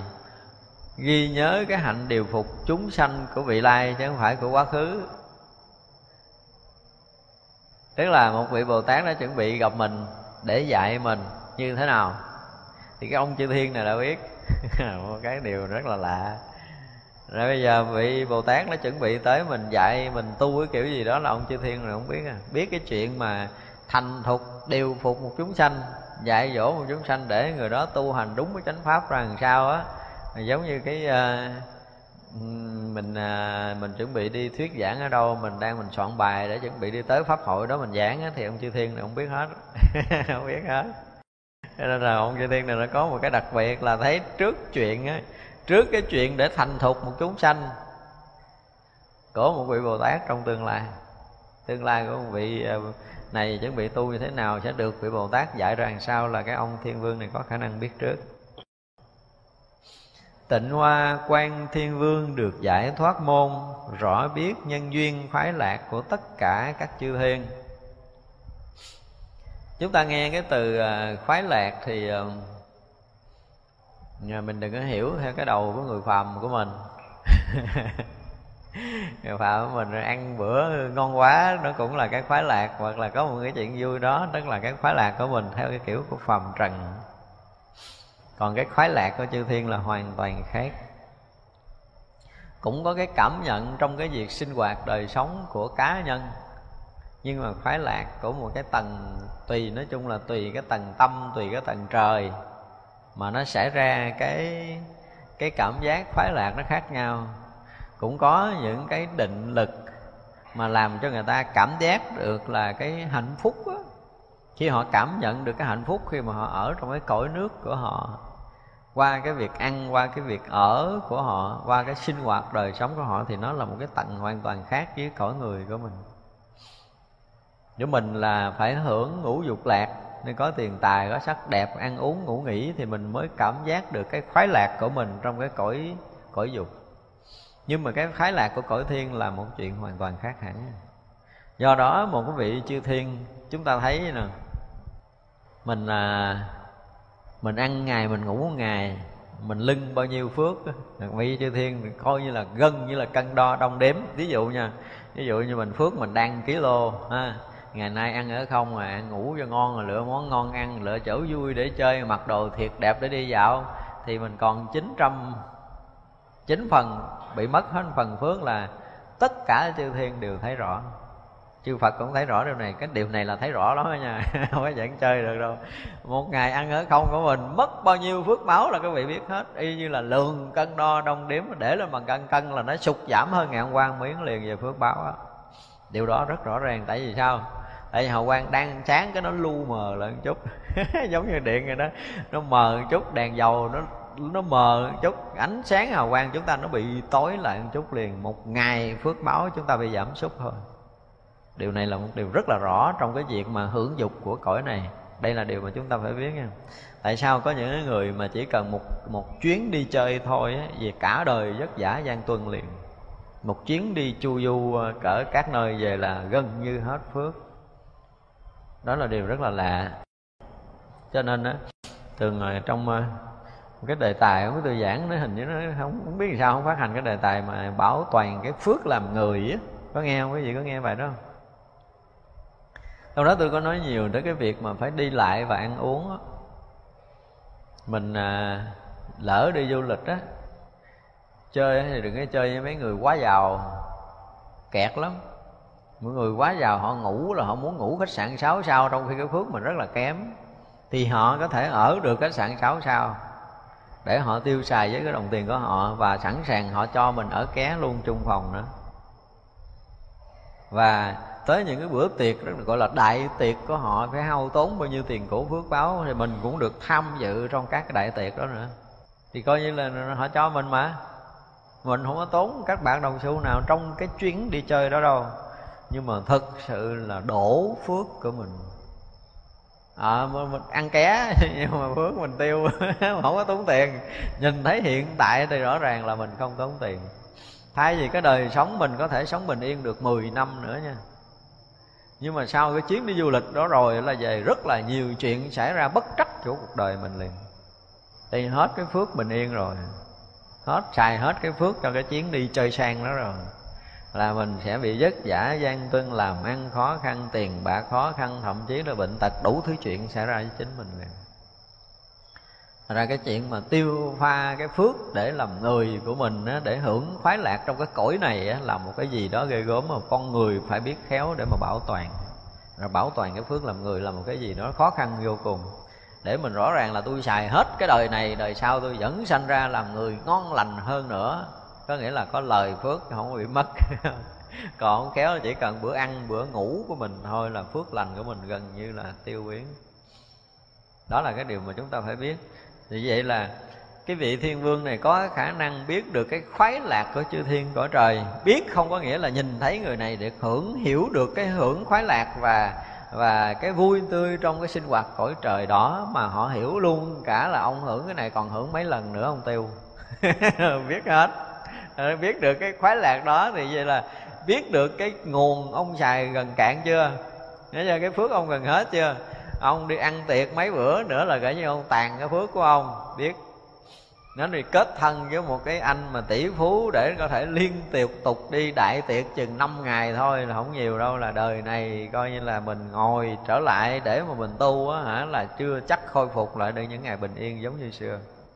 Chúng ta phải biết điều này cho nên rất là dè dặt khi mà giao tiếp với những người mà, gọi là, họ xài tiền là họ ngắt một cục, họ dục chứ không cần đếm. Thì đừng có vui. Đi chơi với họ, bữa về đừng có khoe, coi chừng mình mệt lắm rồi đó. Chơi kiểu đó là phước của mình là không còn cái núi cũng phải đổ nữa. Trong khi họ, cái phước họ rất là lớn, nhiều đó với họ nó không có mẻ được nhiều lắm. Nhưng mình là đổ nguyên một cái núi phước nên chúng ta phải rất là dè dặt. Cho nên vị thiên vương này thấy được cái hưởng, cái khoái lạc ở trong cái cõi trời. Và khi thấy, không phải thấy đơn giản là thấy anh để là anh cạn được nhiêu rồi, anh còn được nhiêu vốn anh là sắp cạn, hay là còn phân nửa, hay là còn nhiều là vị này thấy hết. Cho nên những cái hưởng, thụ hưởng, khoái lạc. Ngoài cái việc mà làm cái gì? Đối với loài người của mình á, nếu mình nói là người của mình thôi, thì mỗi một lần chúng ta hưởng khoái lạc, hưởng tàn tài, sắc đẹp, danh vọng, ăn uống, ngủ nghỉ gì đó, thì một phần phạm hạnh của chúng ta nó bị gì bị hao mòn. Tức là công đức tu hành, rồi cái phước báo, rồi tất cả mọi cái đều bị hao mòn bởi một cái lần chúng ta hưởng cái khoái lạc ở cái cõi phàm của mình thôi. Như vậy nếu mà công đức, cái phước đức tu hành chúng ta kém, thì lần đó chúng ta bị tiêu đời sống chúng ta sẽ bất an liền sau một lần chúng ta hưởng cái khoái lạc nào đó, thì chúng ta phải rất là dè chừng cái cuộc sống còn lại của mình để mình phải phải tiếp tục được hưởng khoái lạc lần thứ hai. Đây là điều mà chúng ta phải biết nha. Sau một chuyến du lịch, tiêu tốn tiền của thì cái chuyện đó mình không bàn, chắc chắn là đi chơi phải tốn tiền rồi, thấy chưa? Nhưng sau cái chuyến đi chơi đó mình về mình mình lắng tâm thử coi có nghĩa là mình ngồi thiền, nó động nhiều hay ít? Rõ ràng là bị động nhiều, mình khó có thể yên được giống như hồi trước. Không phải là về tiêu tiền rồi lo làm tiền trở lại mà nó không yên, không phải như vậy đâu. Khi mà cái phước chúng ta nó có, nó còn á, cái phước bình yên nó còn, mình nhiếp tâm vô cái yên định dễ dàng lắm. Nhưng cái phước bình yên của mình đã hết, do mình tiêu phí vào một cái chuyện gì đó, thì bây giờ tối nay mình ngồi là chắc chắn là sao không yên à và mình tiếp tục công phu, mình thấy rõ ràng, ủa, sao nó không yên? Hồi xưa mình nhớ mình ngồi có 5 phút yên quá trời, bây giờ ngồi cả tuần lễ nay muốn yên phút, yên không ra. Bị rồi. Có cái chuyện gì cái phước mình kém rồi? Ở những cái vị tăng ni phải để ý cái điều này. Chúng ta không để ý điều này, chúng ta bị mất phước mà mình không có khôi phục được. Qua một cái đêm mà thiền định của mình là mình đủ để đoán biết là ngày hôm nay, ha, trong cái sinh hoạt ăn ở của mình mình tu tốt hay là tu không tốt? Nếu mình tu tốt, thì đêm nay thiền định nó sẽ tốt. Như bữa nay, lên quả đường ăn cơm tác ý không có lành. Không có giữ tâm thanh tịnh trong bữa ăn cơm trưa thôi, chưa có nói chuyện gì lớn lắm. Thì vậy là phước báo mình đã bị tổn giảm, đêm nay là chắc chắn ngồi thiền loạn tâm hơn mọi khi không có nói chuyện ăn đồ âm bị bệnh. Chưa nói tới chuyện đó không? Nhưng mà muốn nói tới là cái phước chúng ta tổn giảm là đời sống chúng ta bị bất an và nhất là tâm linh chúng ta không bao giờ chúng ta hưởng được cái sự bình an của tâm linh. Vì vậy là lo khôi phục phước báo là đi chứ đừng để chậm thêm ngày mai nữa là kẹt đó, đó là phải lẹ lẹ sám hối để chúng ta khôi phục lại cái phước mà mình đã bị đổ vỡ trong một ngày tu tập của mình. Cái người tu mấy cái chuyện này là phải kỹ không có kỹ mấy cái này là nó đổ hồi nào hay ba bữa ăn cơm mà ngồi đó là tám rồi cả như xong hết một cái đời tu luôn. Ăn cơm thôi, nói chuyện tào lao thôi không cần gì nhiều, là đủ để có thể đổ hết cái phước lành tu tập rồi, chứ đừng có nói chuyện khác. Mà đâu có người tu nào để ý đâu. Thì mình ngồi không được là chắc là tại vì cái thân mình nó bị gì đó, hay là mình, nay mình gì gì đó, đại khái là cũng chiều, tìm cái cách để mà để mà khuất lấp chứ không bao giờ bình tĩnh ngồi lại. Ủa, vậy là mình có bị mất phước hay không? Có ai đặt lại không? Chưa có, đúng không? Chưa có người tu nào sau một cái đêm thiền định mà mình cảm giác là mình không còn thiền, không còn yên, không còn thanh tịnh tâm nữa. Là đặt vấn đề về phước báo mình nó bị tổn giảm chưa? Chưa có, thì bây giờ nên đặt lại. Nên biết rằng là một ngày mình sinh hoạt không tốt, là đêm đó dứt khoát là tâm mình không an. Thiền định không có thể sâu hơn được nội hả? Lấy hơi thở sâu hơn chút, lấy còn không nổi nữa chứ đừng có chuyện giỡn. Nó có những cái xảy ra như vậy rồi chúng ta phải biết liền là mình có vấn đề. Vấn đề gì đó trong cái sinh hoạt trong ngày? Một là chúng ta phải kiểm tra lại để chúng ta sám hối. Lại phật sám hối về cái việc mà mình đã hở tâm trong một ngày công phu của mình. Đã sơ xuất trong công phu như thế nào đó để làm tổn cái phước lành hiện có của mình để đời này mình bị dao động bất an trong cái thời thiền. Tất cả những người tu chúng ta hãy dè dặt ra khi mà hưởng khoái lạc đó một phần gọi là cái gì? Tiêu pha cái phước đang có. Chúng ta nên hiểu như vậy. Thì ăn của mình là tiêu pha mặc của mình là tiêu pha và ở của mình. Ba cái này nó có thể làm sập đổ cái đời sống an ổn của chính làm cho đời sống mình có thể bị bất an lâu dài. Đó cho nên là tu à, người tu khéo là mỗi một ngày phải tăng miếng phước chưa nói cái chuyện gì lớn. Nếu mà tăng phước ví dụ như ngày hôm nay mình đi chùa mình tu nè là rõ ràng từ sáng sớm tới giờ mình đi ờ, mình ờ, giữ cái oai nghi trong cái giao tiếp với huynh đệ nó tâm của chúng ta hướng về cái sự tôn kính đức phật cái lòng chúng ta thiết tha học hỏi giáo pháp phật đà. Với cái tâm nguyện là muốn ngộ ra chân lý gì gì đó tất cả những cái điều mà chúng ta muốn đi chùa trong ngày hôm nay đều hướng ra những điều, điều lành điều tốt và chúng ta đang thực hiện cái đó tốt từ sáng giờ thì về, về tối nay chúng ta yên lắm. Thậm chí chúng ta ngầm cũng nó có thể lắng tâm thanh tịnh được chứ không cần phải ngồi thiền. Nhưng mà đi hôm nay là mình lo mình chơi nhiều hơn nói chưa? Nói chuyện thế giới nhiều hơn nói chuyện trong nước nói chuyện thiên hạ nhiều hơn cái chuyện riêng của mình. Như thôi là tối hôm nay cũng ngầm sao ngủ không được sao tôi đi chùa nguyên ngày bây giờ tôi ngủ không được ta. Có ai thắc mắc nghe không? Có không? Nói thiệt nghe đi đi chùa ngày mà giờ tối ngủ không được, coi chừng là mình đã làm cái gì tổn phước rồi đó. Đó là điều mà cái người phật tử chúng ta tăng ni, chúng ta phải biết. Thì vậy là lo lẹ lẹ, kiểm tra lại coi ngày hôm nay mình đi, mình vô chùa mình có nói gì sơ suất không? Có làm việc gì sơ suất không? Có làm việc gì để cho cái phước báo mình bị đổ vỡ không? Bị tổn giảm không? Chúng ta phải nghiêm túc mà nghiệm lại để mình biết à, rõ ràng là hồi trưa mình lỡ có nói một lời nào đó xúc phạm ai hay là đi ngang tượng phật mà mình không cúi đầu nơi tôn nghiêm mà mình vẫn chấp tay sao đích mình đi liếc liếc. Ví dụ vậy đi thì cũng đủ mấy ông chư thiên thấy vậy là mày không quở mình liền tại chỗ không mới dẫn chơi cái chỗ tôn nghiêm không mới dẫn chơi được. Nhưng hoặc là cái chỗ tôn nghiêm mình đi ngang mà nói chuyện ồn ào nó tất cả những cái chuyện đó một chút một chút một chút vậy nó làm cho mình bị mất phước mà mất phước vị chư thiên quở các vị hộ pháp long thiên quở mình nữa. Đó, đêm nay ngủ không yên. Ngồi thiền là chắc chắn được là niệm phật không thể nào nhất tâm được rồi là mình phải coi lại là ngày hôm nay mình đi chùa làm cái gì bị mất phước liền. Đó thành ra trong cái đời sống từng ngày từng ngày như vậy để chúng ta bảo toàn cái phước làm người của mình. Khó chứ không phải dễ không? Muốn bảo toàn phước làm người là khó khăn vô cùng. Cho nên khi mà được hưởng cái khoái lạc của trần gian á thì trong ăn mặc và ở rồi, trong cái tiền tài vật chất danh vọng ăn uống ngủ nghỉ của mình, là chúng ta đang tiêu pha cái phước báo của chính mình. Phải biết để mà về chừng. Tiêu pha như thế nào mà còn bảo toàn được cái phước đó, thì đó là cái người khéo tiêu pha. Khéo ăn thì no, khéo co thì ấm theo kiểu thế gian, đúng không? Nhưng mà khéo giữ cái phước lành để đời sau còn được làm người yên ổn. Đời này đoạn cuối còn được làm người yên ổn. Chúng tôi nói là đời này chúng tôi hy vọng rằng tất cả người hiểu biết Phật pháp được sống một cuộc đời yên ổn cho tới ngày nhắm mắt theo Phật là đã giữ được cái phước khá rồi. Chứ rất là nhiều người đi theo Phật hoặc là những người tu ở trong chùa luôn đoạn cuối không giữ được mình yên ổn. Sống trong bệnh tật, trong bất an, trong mù mịt và cái điều đó là cái điều rất là đáng sợ. Người tu mà tới cái đoạn mà gần cuối mù mịt là thôi thua rồi đó. Thua rồi, hết đường gỡ rồi. Người tu là người xuất gia, người cư sĩ gì cũng vậy chúng ta phải thấy được điều này. Nên là già mà mình gặp những ông cụ bà cụ mà tới hỏi nhiêu, bảy, tám mươi mà còn tỉnh hay không? Nhưng vẫn còn mắt, vẫn còn sáng tụng kinh được tay vẫn còn nghe nói từng lời ai nói gì hiểu, nhớ hết. Mừng đi. ai hỏi ờ, ăn cơm chưa bác? Nó ờ, ờ, chó tôi nó chạy ngoài đường nó đâu mất tiêu rồi. Thua rồi. Hỏi câu trả lời câu vậy là biết chặt bờ lề là thua rồi đó.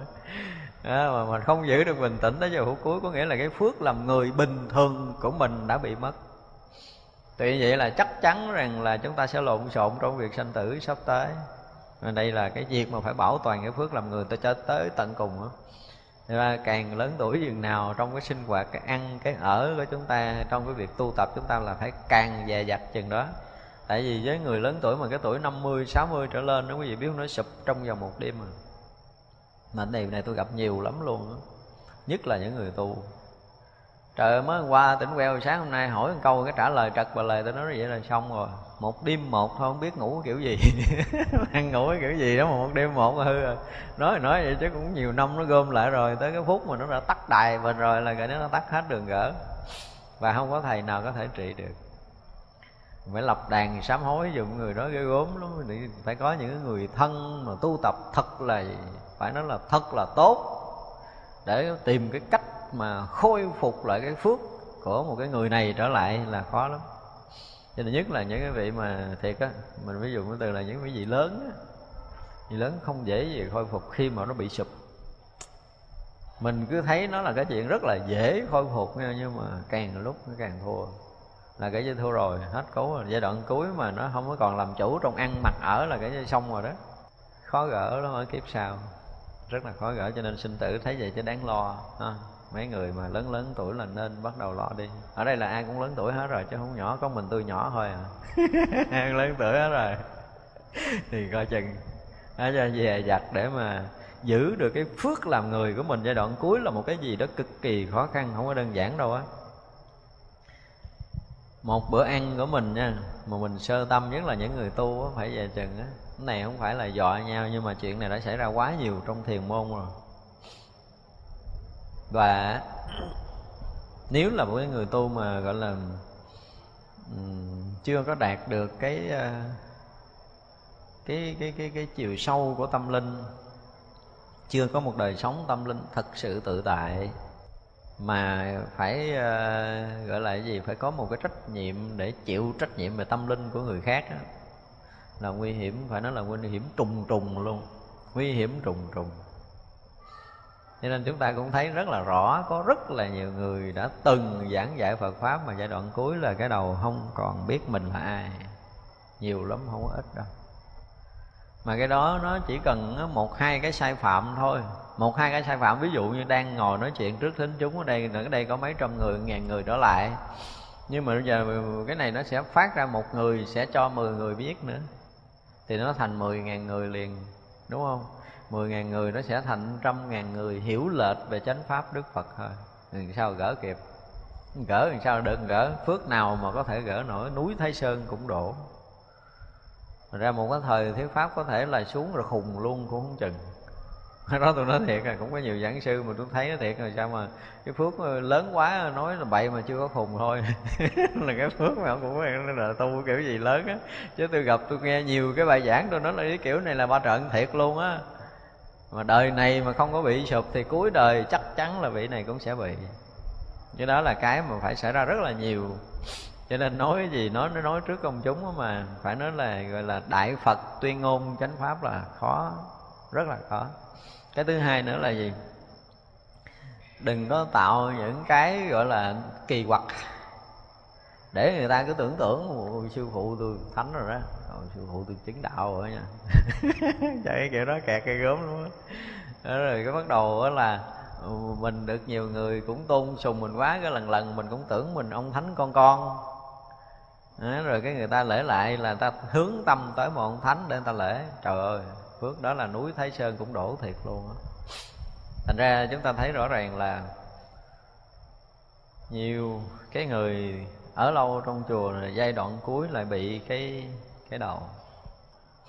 Người ta cái phước nó còn á, cái phước làm người nó còn đủ để có thể gọi là à, sáng tôi nói là bọc để giữ mình á. Cái phước nó đủ bao bọc mình, nó đủ giữ vững mình. Nói về cái phước thôi, để mình bình tĩnh cho tới giờ phút cuối thôi. Thì đó là một cái điều mà chúng ta phải nói là nên mừng, phải không? Cho nên người thân của mình nhiều khi à, chuẩn bị cái phút mất hoặc là Ờ, lúc lâm chung rồi ông thầy hỏi ừ cái phút chết ba con làm sao mẹ con làm sao thôi? Thì mấy người con trả lời mừng lắm thầy ba con tỉnh lắm ra đi. Vậy là chúng ta thấy mừng rồi đó. Hoặc là mẹ con ra đi nhẹ nhàng lắm thầy tỉnh táo lắm không có gì mê mờ. Thì mình mừng đi. Tức là người tới phút cuối mà được như vậy là khá. Và cái việc sinh tử là chúng ta cũng hy vọng à, họ sẽ thăng tiến nhưng mà trước khi chết, ba bốn tháng không biết mình là ai là cái như thua rồi. Mà kéo dài nhiều năm là nguy hiểm, mà nhất là chúng tôi hay nói cái chuyện mà cái đời sống thực vật á. Có nghĩa là họ không có tự lo cho bản thân họ được. Phải nhờ người khác chăm sóc, ăn, rồi mặc, rồi thay quần, thay áo, đỡ đần lên xuống rồi ha, là thua. Rồi mấy cái người già mà bị bị bệnh cái kiểu đó là thật sự là rất là tội cho họ. Tại họ xài hết á họ xài, họ họ xài hết cái phước của họ rồi, hết cái phước bình yên của họ rồi. Trong cái giai đoạn mà phải bị người ta ẩm, người ta bồng thay thay đồ, thay đạt người ta lo lắng tất cả mọi điều là họ đang bị dây nợ lớn rồi đó. Dây mà dây xã hội đen dây một phải trả tới mấy ngàn nữa chứ không phải dây vừa đâu á. Cái giai đoạn cuối một cái giai đoạn mà mà mà cần tỉnh táo ra đi, có gì nhắm mắt đi liền giùm tôi đi vậy chứ mà đỡ bị tổn. Nói chứ mà nằm đó mà liệt giường, liệt chiếu người ta phải đỡ đần hẳn là dai nợ xã hội đen thiệt luôn á. Là cả như nó một nó thành một ngàn là nó nặng nề vô cùng ấy. Và cái đó là đời sau rất là khó có thể là một cái người bình thường. Khó lắm luôn, không phải dễ đâu. Cho nên nhìn cái đoạn cuối thế vậy chứ mình cũng phải đoán được rất là nhiều cái chuyện xảy ra trong cuộc, cái cuộc sanh tử tiếp nối của người đó. Mà mình người tu mà bây giờ là nói thì nói tất cả chúng ta đều là người tu. Dù là người xuất gia hay tại gia thì mình cũng phải tới chùa rồi là mình đã là cái người tu rồi. Mà không tu đi nữa thì cái việc sinh tử cũng phải tiếp tục diễn ra. À, bây giờ có đủ trí tuệ đủ cái khéo léo để mà có thể bảo toàn được cái phước làm người của mình ở đời sau hay không thôi chưa nói là cái chuyện lớn lao thì chúng ta phải coi lại. Kể từ bây giờ ha, tất cả những cái sinh hoạt mà tiêu pha phước báo là chúng ta phải hết sức dè dặt trong cái việc ăn mặc ở và mọi sinh hoạt khác. Dè dặt lắm để mới có thể giữ được mình. Chứ nếu không nó tàn. Thật ra cái hưởng khoái lạc là một cái gì đó là đổ phước. Không phải tiêu pha bình thường mà đổ phước.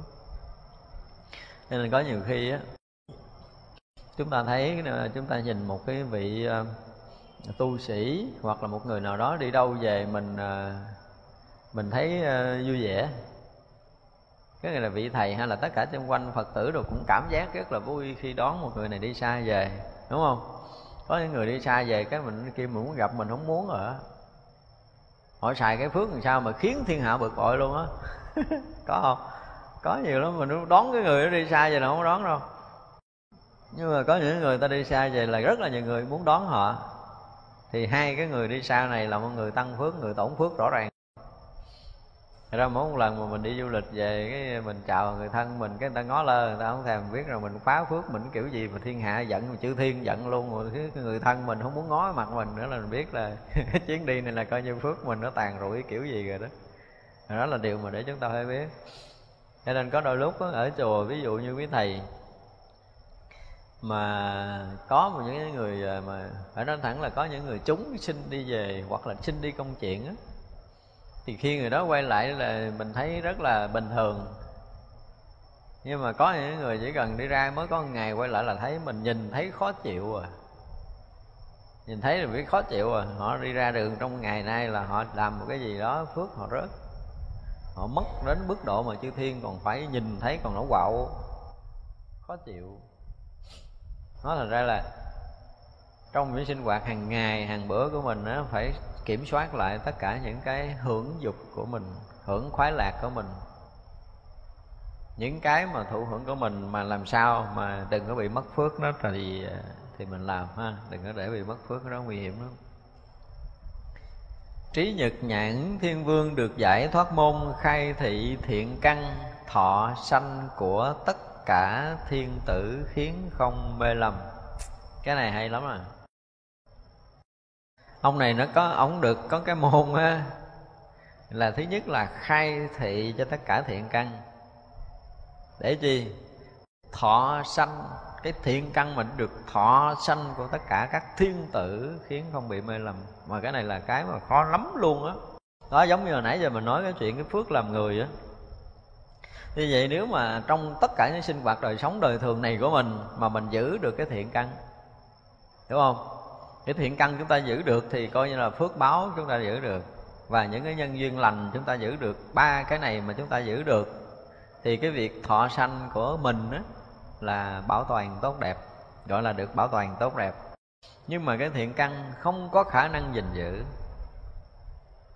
Giữ thiện căn thấy thì nghe nói thì nó rất là thường.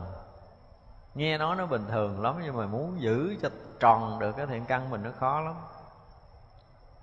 ví dụ như nha ví dụ như bây giờ mình đang làm ăn. Mình đang làm ăn có một người gạt mình. Lấy mình à, hư mất số tiền nào đó đi đại khái là vậy. Nhưng mà nếu mà nhìn theo cái góc độ người thường chúng ta bực mình không? Bực chứ không bực là không đúng. Bực. Nhưng mà sâu trong lòng mình bây giờ mình muốn trả thù không? Trả đũa mày mày ăn mày, mày nuốt không có trôi đâu con nó cho mày mắc nghẹn hay gì đó đại khái trong lòng mình chỉ nghĩ vậy thôi là gì thiện căn nó bị đổ vỡ. Nghĩ thôi chứ chưa nói là mình làm. Cho nên bây giờ ăn, làm sao mình đủ cái thiện căn là gì? Thôi mình lỡ xài tiền ta cũng cầu trời, cầu phật cho mình ăn cho nó đồng tiền rồi nó ngọt một chút dùm đừng bị mắc nghẹn nửa đường.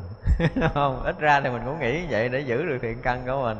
Nó lỡ mình bị gạt rồi thì mình thôi tác ý tốt đi, cho mình lấy tiền ta mình sống làm sao cho nó yên ổn dùm chứ đừng có bị chuyện gì xảy ra thì cũng cầu mong cho họ là nhận được cái đồng tiền của mình. Đồng tiền đó là mồ hôi nước mắt của mình. Nhưng mà cầu sao để cho họ được hưởng cái đồng tiền này một cách an lành? À, sau khi họ thọ hưởng cái đồng tiền đó thì họ có thêm một cái phước báo rồi họ được gặp tam bảo hay gì gì đại khái vậy. Mình cứ nên chúc một cái điều gì nó rất là tốt mà sâu trong lòng không cần phải nói ra. Nhưng mà không được có cái tác ý phiền hận mới gọi là gìn giữ được thiện căn cho nên giữ thiện căn thấy vậy mà khó. Cái này nói thiệt những lần mà tôi gặp những người phật tử cúng dường này là một cái sự thật xảy ra nha. Tôi cũng muốn cho mấy người này có giữ thiện căn không mà thấy khó giữ quá. Nó khó giữ lắm. Tức là ví dụ như à, tôi đang à, tiếp bệnh trỏng nha. Có mấy người à, ở xa miền ngoài thì hay vậy miền nam thì không cần miền nam thì vô lễ thầy để bao thơ cúng dường thì thôi thấy không? Như vậy là mấy người bên ngoài là dù không biết bao thơ, nhiều hay ít nhưng mà phải đứng chờ cho kỳ được, ông thầy phải ngước lên nhìn, rồi phải tác bạch, rồi phải xích xoa cái gì cái gì đó, ông thầy phải gật đầu với chú nguyện cái mới chịu đi. Thấy mình cũng biết vậy, chứ mà nếu mình không biết. Nhưng mà tôi nói bây giờ cái thiện căn, phát tâm cúng dường là một thiện căn rồi. Nhưng mà giữ cái tâm của mình để thanh tịnh cho tới khi mình rời khỏi cái chỗ mình cúng dường có được hay không mới giữ cái thiện căn thứ hai. Mà thiện căn này mới là thiện căn cần rồi thế là mình lo, mình tiếp bệnh, mình lo, mình ghi và mình không thèm nói cho tôi liếc liếc, tôi coi có làm sao, bắt đầu hỏi cái mặt họ quạo lên, chờ lâu. Gấp, tôi gấp vô cúng giường ông mà ông không chịu tiếp. Nó có những cái đó là mất tiêu thiện căn rồi, tôi nói bây giờ cúng nhiều cũng tiêu hết á. Cúng dường tâm bảo mà, kiểu đó là thiện căn, cái như là rụi rồi. Mà cái chuyện đó gặp thường lắm, gặp rất là thường cho nên khi mà mình cúng dường nó lại không có thiện căn, không có giữ được thiện căn thì phước lành làm sao nó sanh được. Mà cái này là rất là thường xảy ra. Cho nên nói mà giữ được cái thiện căn á, và cái thứ hai nữa là sanh được cái thọ mạng để mà về cõi trời á, đây là cái điều mà tất cả những người mà tu tập chúng ta cần phải biết. Nhiều khi mà chúng ta đến cúng ví dụ như bây giờ đi, chúng ta quen một cái chùa nào đó, chúng ta cúng. Mà lúc đó mình cúng là mình thành tâm lắm, mình ờ, cúng bằng tất cả những cái tấm lòng của mình. Và mình cũng nghe đồn là cái chùa đó tu tốt, tăng ni đó tu tốt cho mình cúng. Tới ngày nào mình nghe chuyện gì xấu chùa đó, cái tự nhiên cái mình trong lòng mình có một chút hối tiếc.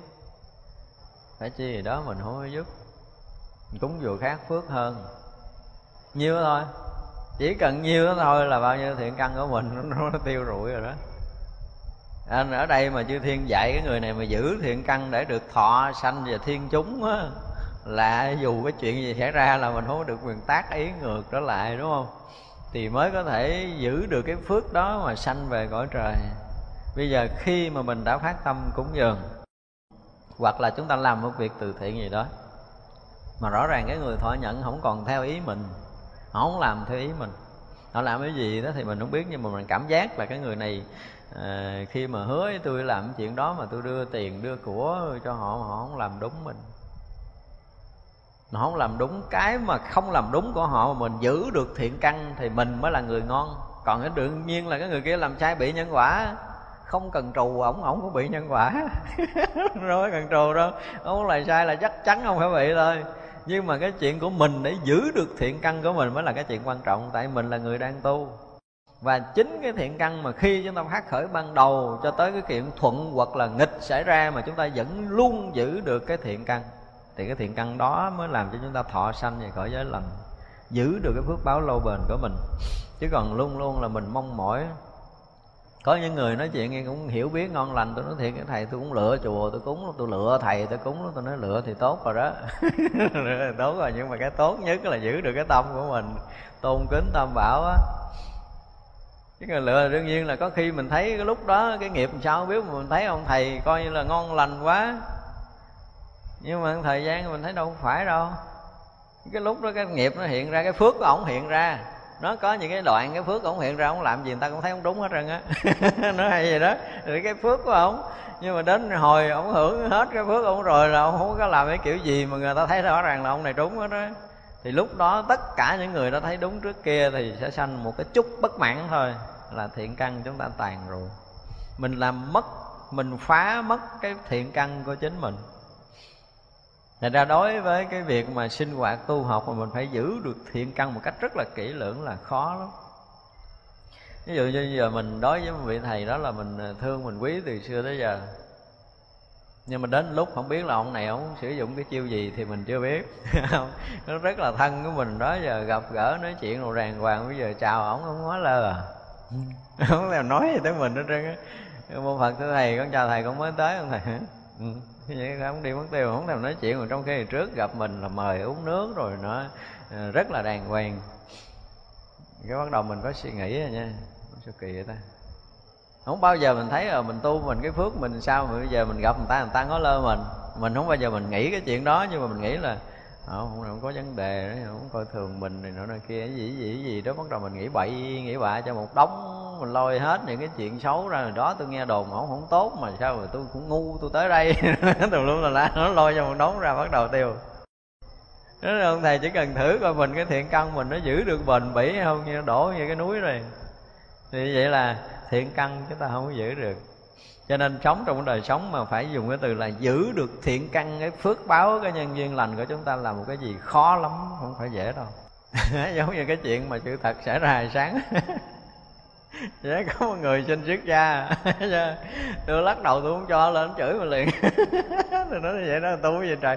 Tôi biết cho nên tôi đâu có cho.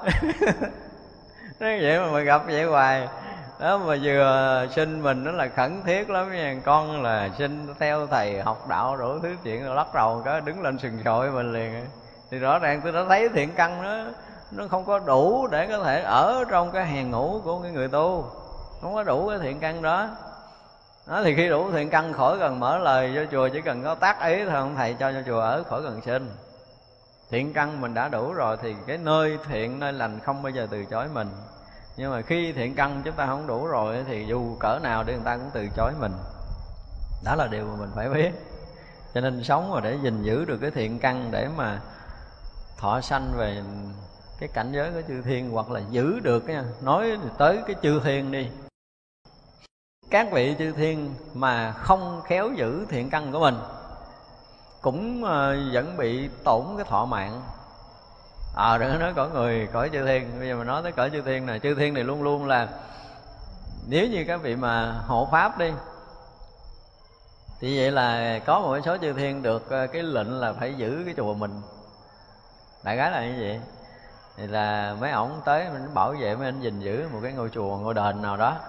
Chư thiên có cái trách nhiệm đó thì giữ ngôi chùa ngôi đền thì à, cái chùa ngôi đền đó nếu mà ở trong đó tất cả các chư tăng tu tốt, phật tử tới đó tu tập tốt thì các vị này giữ ngôi đền yên ổn thì được ờ, được phước, tăng trưởng cái phước báo của mình. Rồi trong giai đoạn giữ đó cản trở một số cái tâm mà không lành của các vị tu tập ở đó. Ví dụ như trong đó có mấy người tu có tác ý không hay thì các vị kịp thời sau đó bằng cái gì để có thể ngăn chặn lại giữ này mới là giữ hay, còn giữ cơ sở vật chất không hay lắm đâu. Thì các vị chư thiên phải giữ được như vậy. Thì vừa có tác ý xấu, vừa có tác ý không hay, vừa có cái nghĩ ngợi không có tốt là các vị chư thiên dùng cái gì đó để thức tỉnh người này, tỉnh lại, đừng có tiếp tục để có những cái suy nghĩ sai quấy, có những việc làm sai quấy bị mất phước. Rõ ràng một ông thầy trong chùa mất phước, hai ông thầy trong chùa mất phước, nhiều ông thầy trong chùa mất phước là cái chùa đó mất phước. Là cái vị chư thiên gìn giữ cái chùa đó cũng theo đó mà mất phước luôn cái thọ mạng vị này bị giảm do cái gìn giữ bảo hộ không kỹ. À nó cũng có cái nhân quả đó chứ không có. Và đồng thời, trong giai đoạn gìn giữ người này cực khổ, thấy chưa? Theo dõi giữ gìn cực khổ nhiều năm, nhiều tháng, nhiều ngày rồi. Thì tại vì ông tu tốt, mình cũng sanh tâm quan hỷ, đúng không? Nhưng có một ngày nào đó cứ giữ ổng mà ổng cứ tu tào lao riết à. Không tu không có tốt không tinh tấn cái tối ông ngủ cò tới sáng. Ăn thì thôi rồi không có cái món nào mà nhịn rồi sinh hoạt, nói năng nó không có quan nghi, không tề chỉnh gì hết. Luôn luôn cái suy nghĩ tới cái chuyện là thọ hưởng ngũ dục chứ không bao giờ mà từ chối món nào. Thì sao? Sanh bực bội chư thiên sanh bực bội, đương nhiên là cái chuyện mà không có tu, thấy cái chuyện làm xấu mọi người mà làm, mình theo mình hộ vậy mà bây giờ vậy là sanh bực bội. Sanh bực bội là thiện căn của người này sao? Bị tổn giảm, không có đơn giản đâu. Rồi như vậy là bị tiếng tổn giảm thì thọ mạng theo đó làm sao? Cũng sẽ bị tổn giảm. Cho nên chúng ta thấy cái thiện căn và cái thọ mạng là một cái gì đó mà cần phải nó giữ như giữ trong con mắt. Không phải dễ đâu có những người ví dụ nha họ nếu mà một ngày đó họ đi chùa bây giờ là à, cái phước của họ gần tàn rồi họ bị bệnh nặng cái phước họ gần tàn rồi họ muốn một lần đi chùa để lễ phật để tụng kinh hay là lễ một vị thầy nào đó để mà giống như tạo được cái phước lành để cái đoạn cuối hoặc là cái phút ra đi được tỉnh táo hay cái gì gì đó đại khái là ở nhà mình tác ý rất là tốt cái bắt đầu mới đi tới chùa đó muốn gặp thầy đó. Gặp thầy đó là ông ờ, ông tiếp mình cái kiểu gì không có vừa ý. Khó chịu với ông thầy.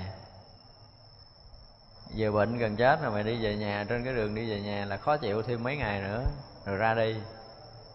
Thì vậy là gì? Nếu như mình giữ được cái tâm trọn vẹn từ đầu cho tới khi đi gặp thầy đó và khi gặp vị thầy đó hoặc là vị sư cô đó mà mình giữ được cái tâm ờ, tương đối là tốt thôi, tức là giữ được thiện căn mình sau khi gặp một cái vị tu sĩ, rồi ờ, giữ được cái tâm ờ, yên ổn của mình thanh tịnh của mình để bày tỏ cái sự tôn kính của mình đối với tâm bảo. Ví dụ vậy thì nó tự động nó phải sanh thêm một miếng phước nào đó nữa. Để người này đang đau đớn vật vả họ sẽ bớt đau. Hoặc là cũng có khi là một lần mình đi lễ chùa, đi tới chùa như vậy, nó sanh những cái phước lành để kéo dài cái thọ mạng mình nữa, cũng không chừng. Hoặc là những cái vị thầy này mà có nhãn quan có khả năng tạo điều kiện để cho một cái người bệnh này kéo dài được thọ mạng được một tuần, thì ông thầy nó cũng làm cái kiểu gì đó để cho cái người này khi tiếp xúc với ổng là họ về họ kéo dài thọ mạng thêm một tuần. Nhưng mình đâu biết đâu, ổng làm kiểu của ổng thì mình hoàn toàn mình không biết, mà tại vì mình không chịu giữ cái thiện tâm của mình. Mình có thái độ không lành thì khiến cho ổng cũng không có khả năng giữ nổi để kéo dài cái thọ mạng mình thêm 7 ngày, ba ngày vậy đó, là mình về mình chết sớm. Hoặc là cái thiện căn nó không có giữ được thì cái nghiệp nó bắt đầu nó lấn lướt là nó làm mình bất an giai đoạn cuối. Thật ra từ cái đoạn mà chúng tôi nói là cái đoạn mà tuổi lớn lớn lớn lớn lên chút đó ha, mà tu tập để chúng ta luôn luôn giữ vững cái đầu của mình. Phải nói là cái đầu của mình như thép để mà chuyện gì xảy ra mình cũng không bị là mất cái thiện căn của mình, nó là một cái chuyện khó lắm, không phải dễ đâu. Ngay cả những người tu cũng vậy. Cái sự bất mãn đối với mình, đối với tâm bảo, bất mãn thôi. Là cái thiện căn bao nhiêu năm, bao nhiêu tháng, bao nhiêu ngày nó là gần như nó cũng theo đó mà nó đốt. Và khi bất mãn với tam bảo rồi là một nhiều chuyện xảy ra lắm. Không phải chuyện đơn giản. Cho nên cái chuyện thấy hiểu của chúng ta về tam bảo mà từ cái lúc mà đầu chúng ta đi gặp, mình học phật mà mình cái lòng tôn kính đối với tam bảo thì sau giai đoạn mà chúng ta học đạo tốt á, nó có những người cái phước của họ lớn để cho họ luôn luôn thấy tam bảo là một cái gì đó rất là đẹp.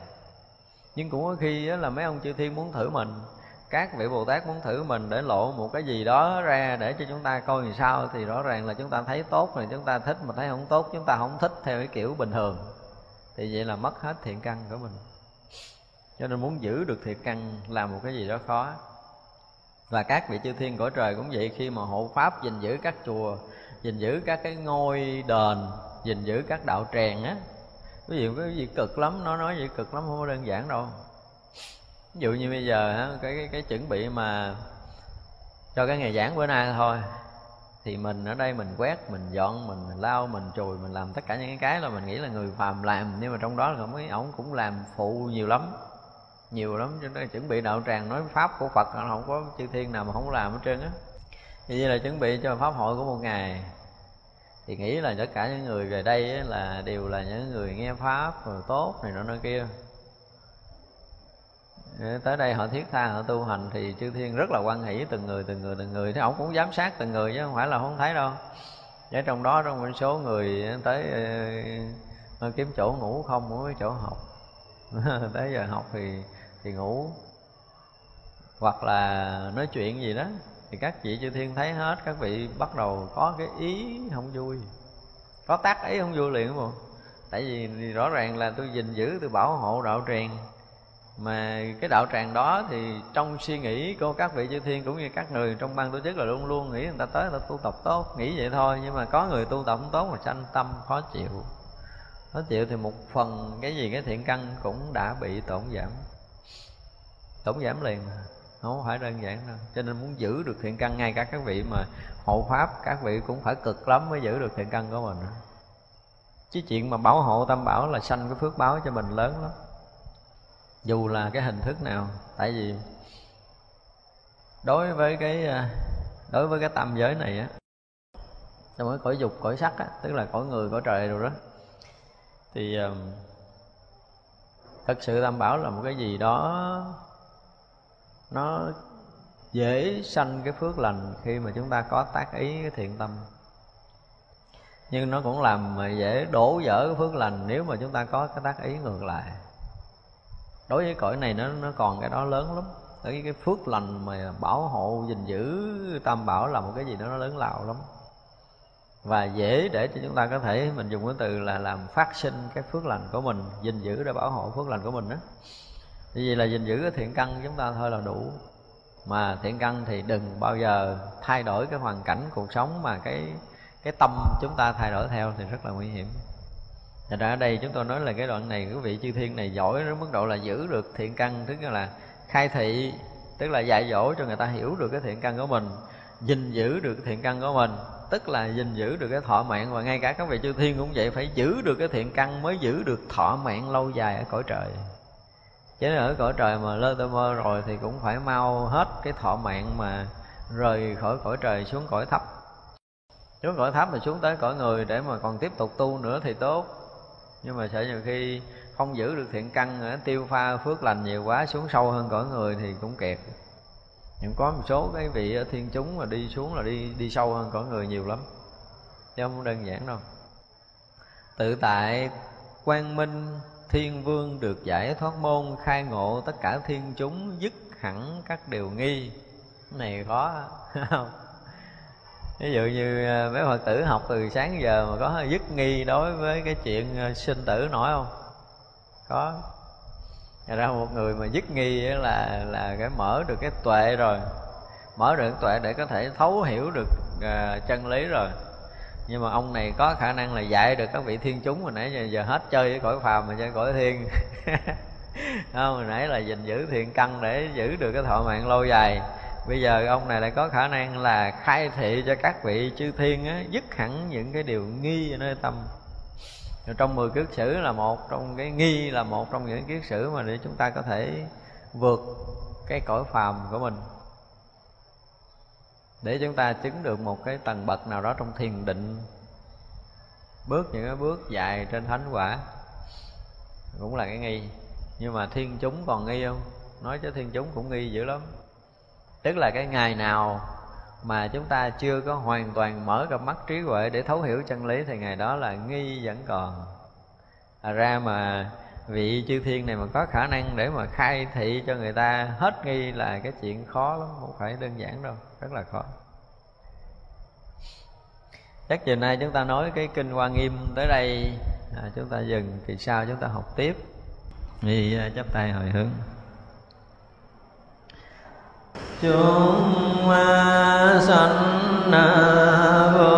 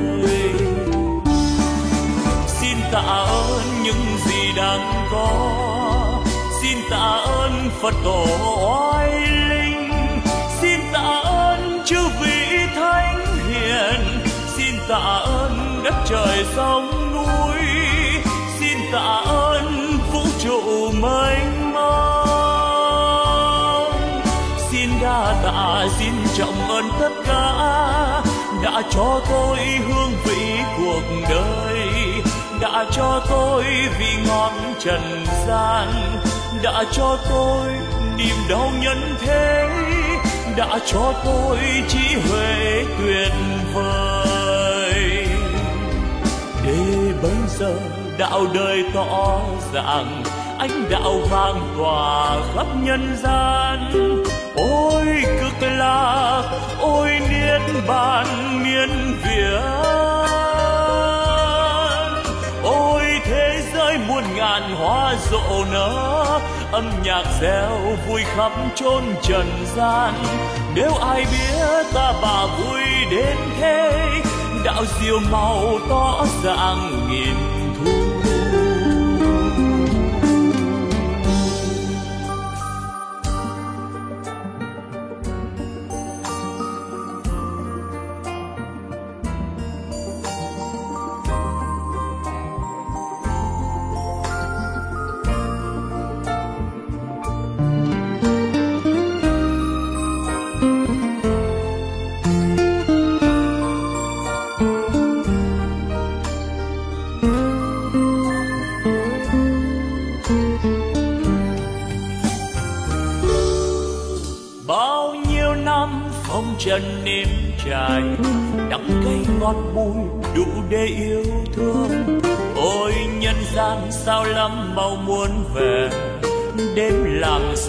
nhân thế yêu ơi.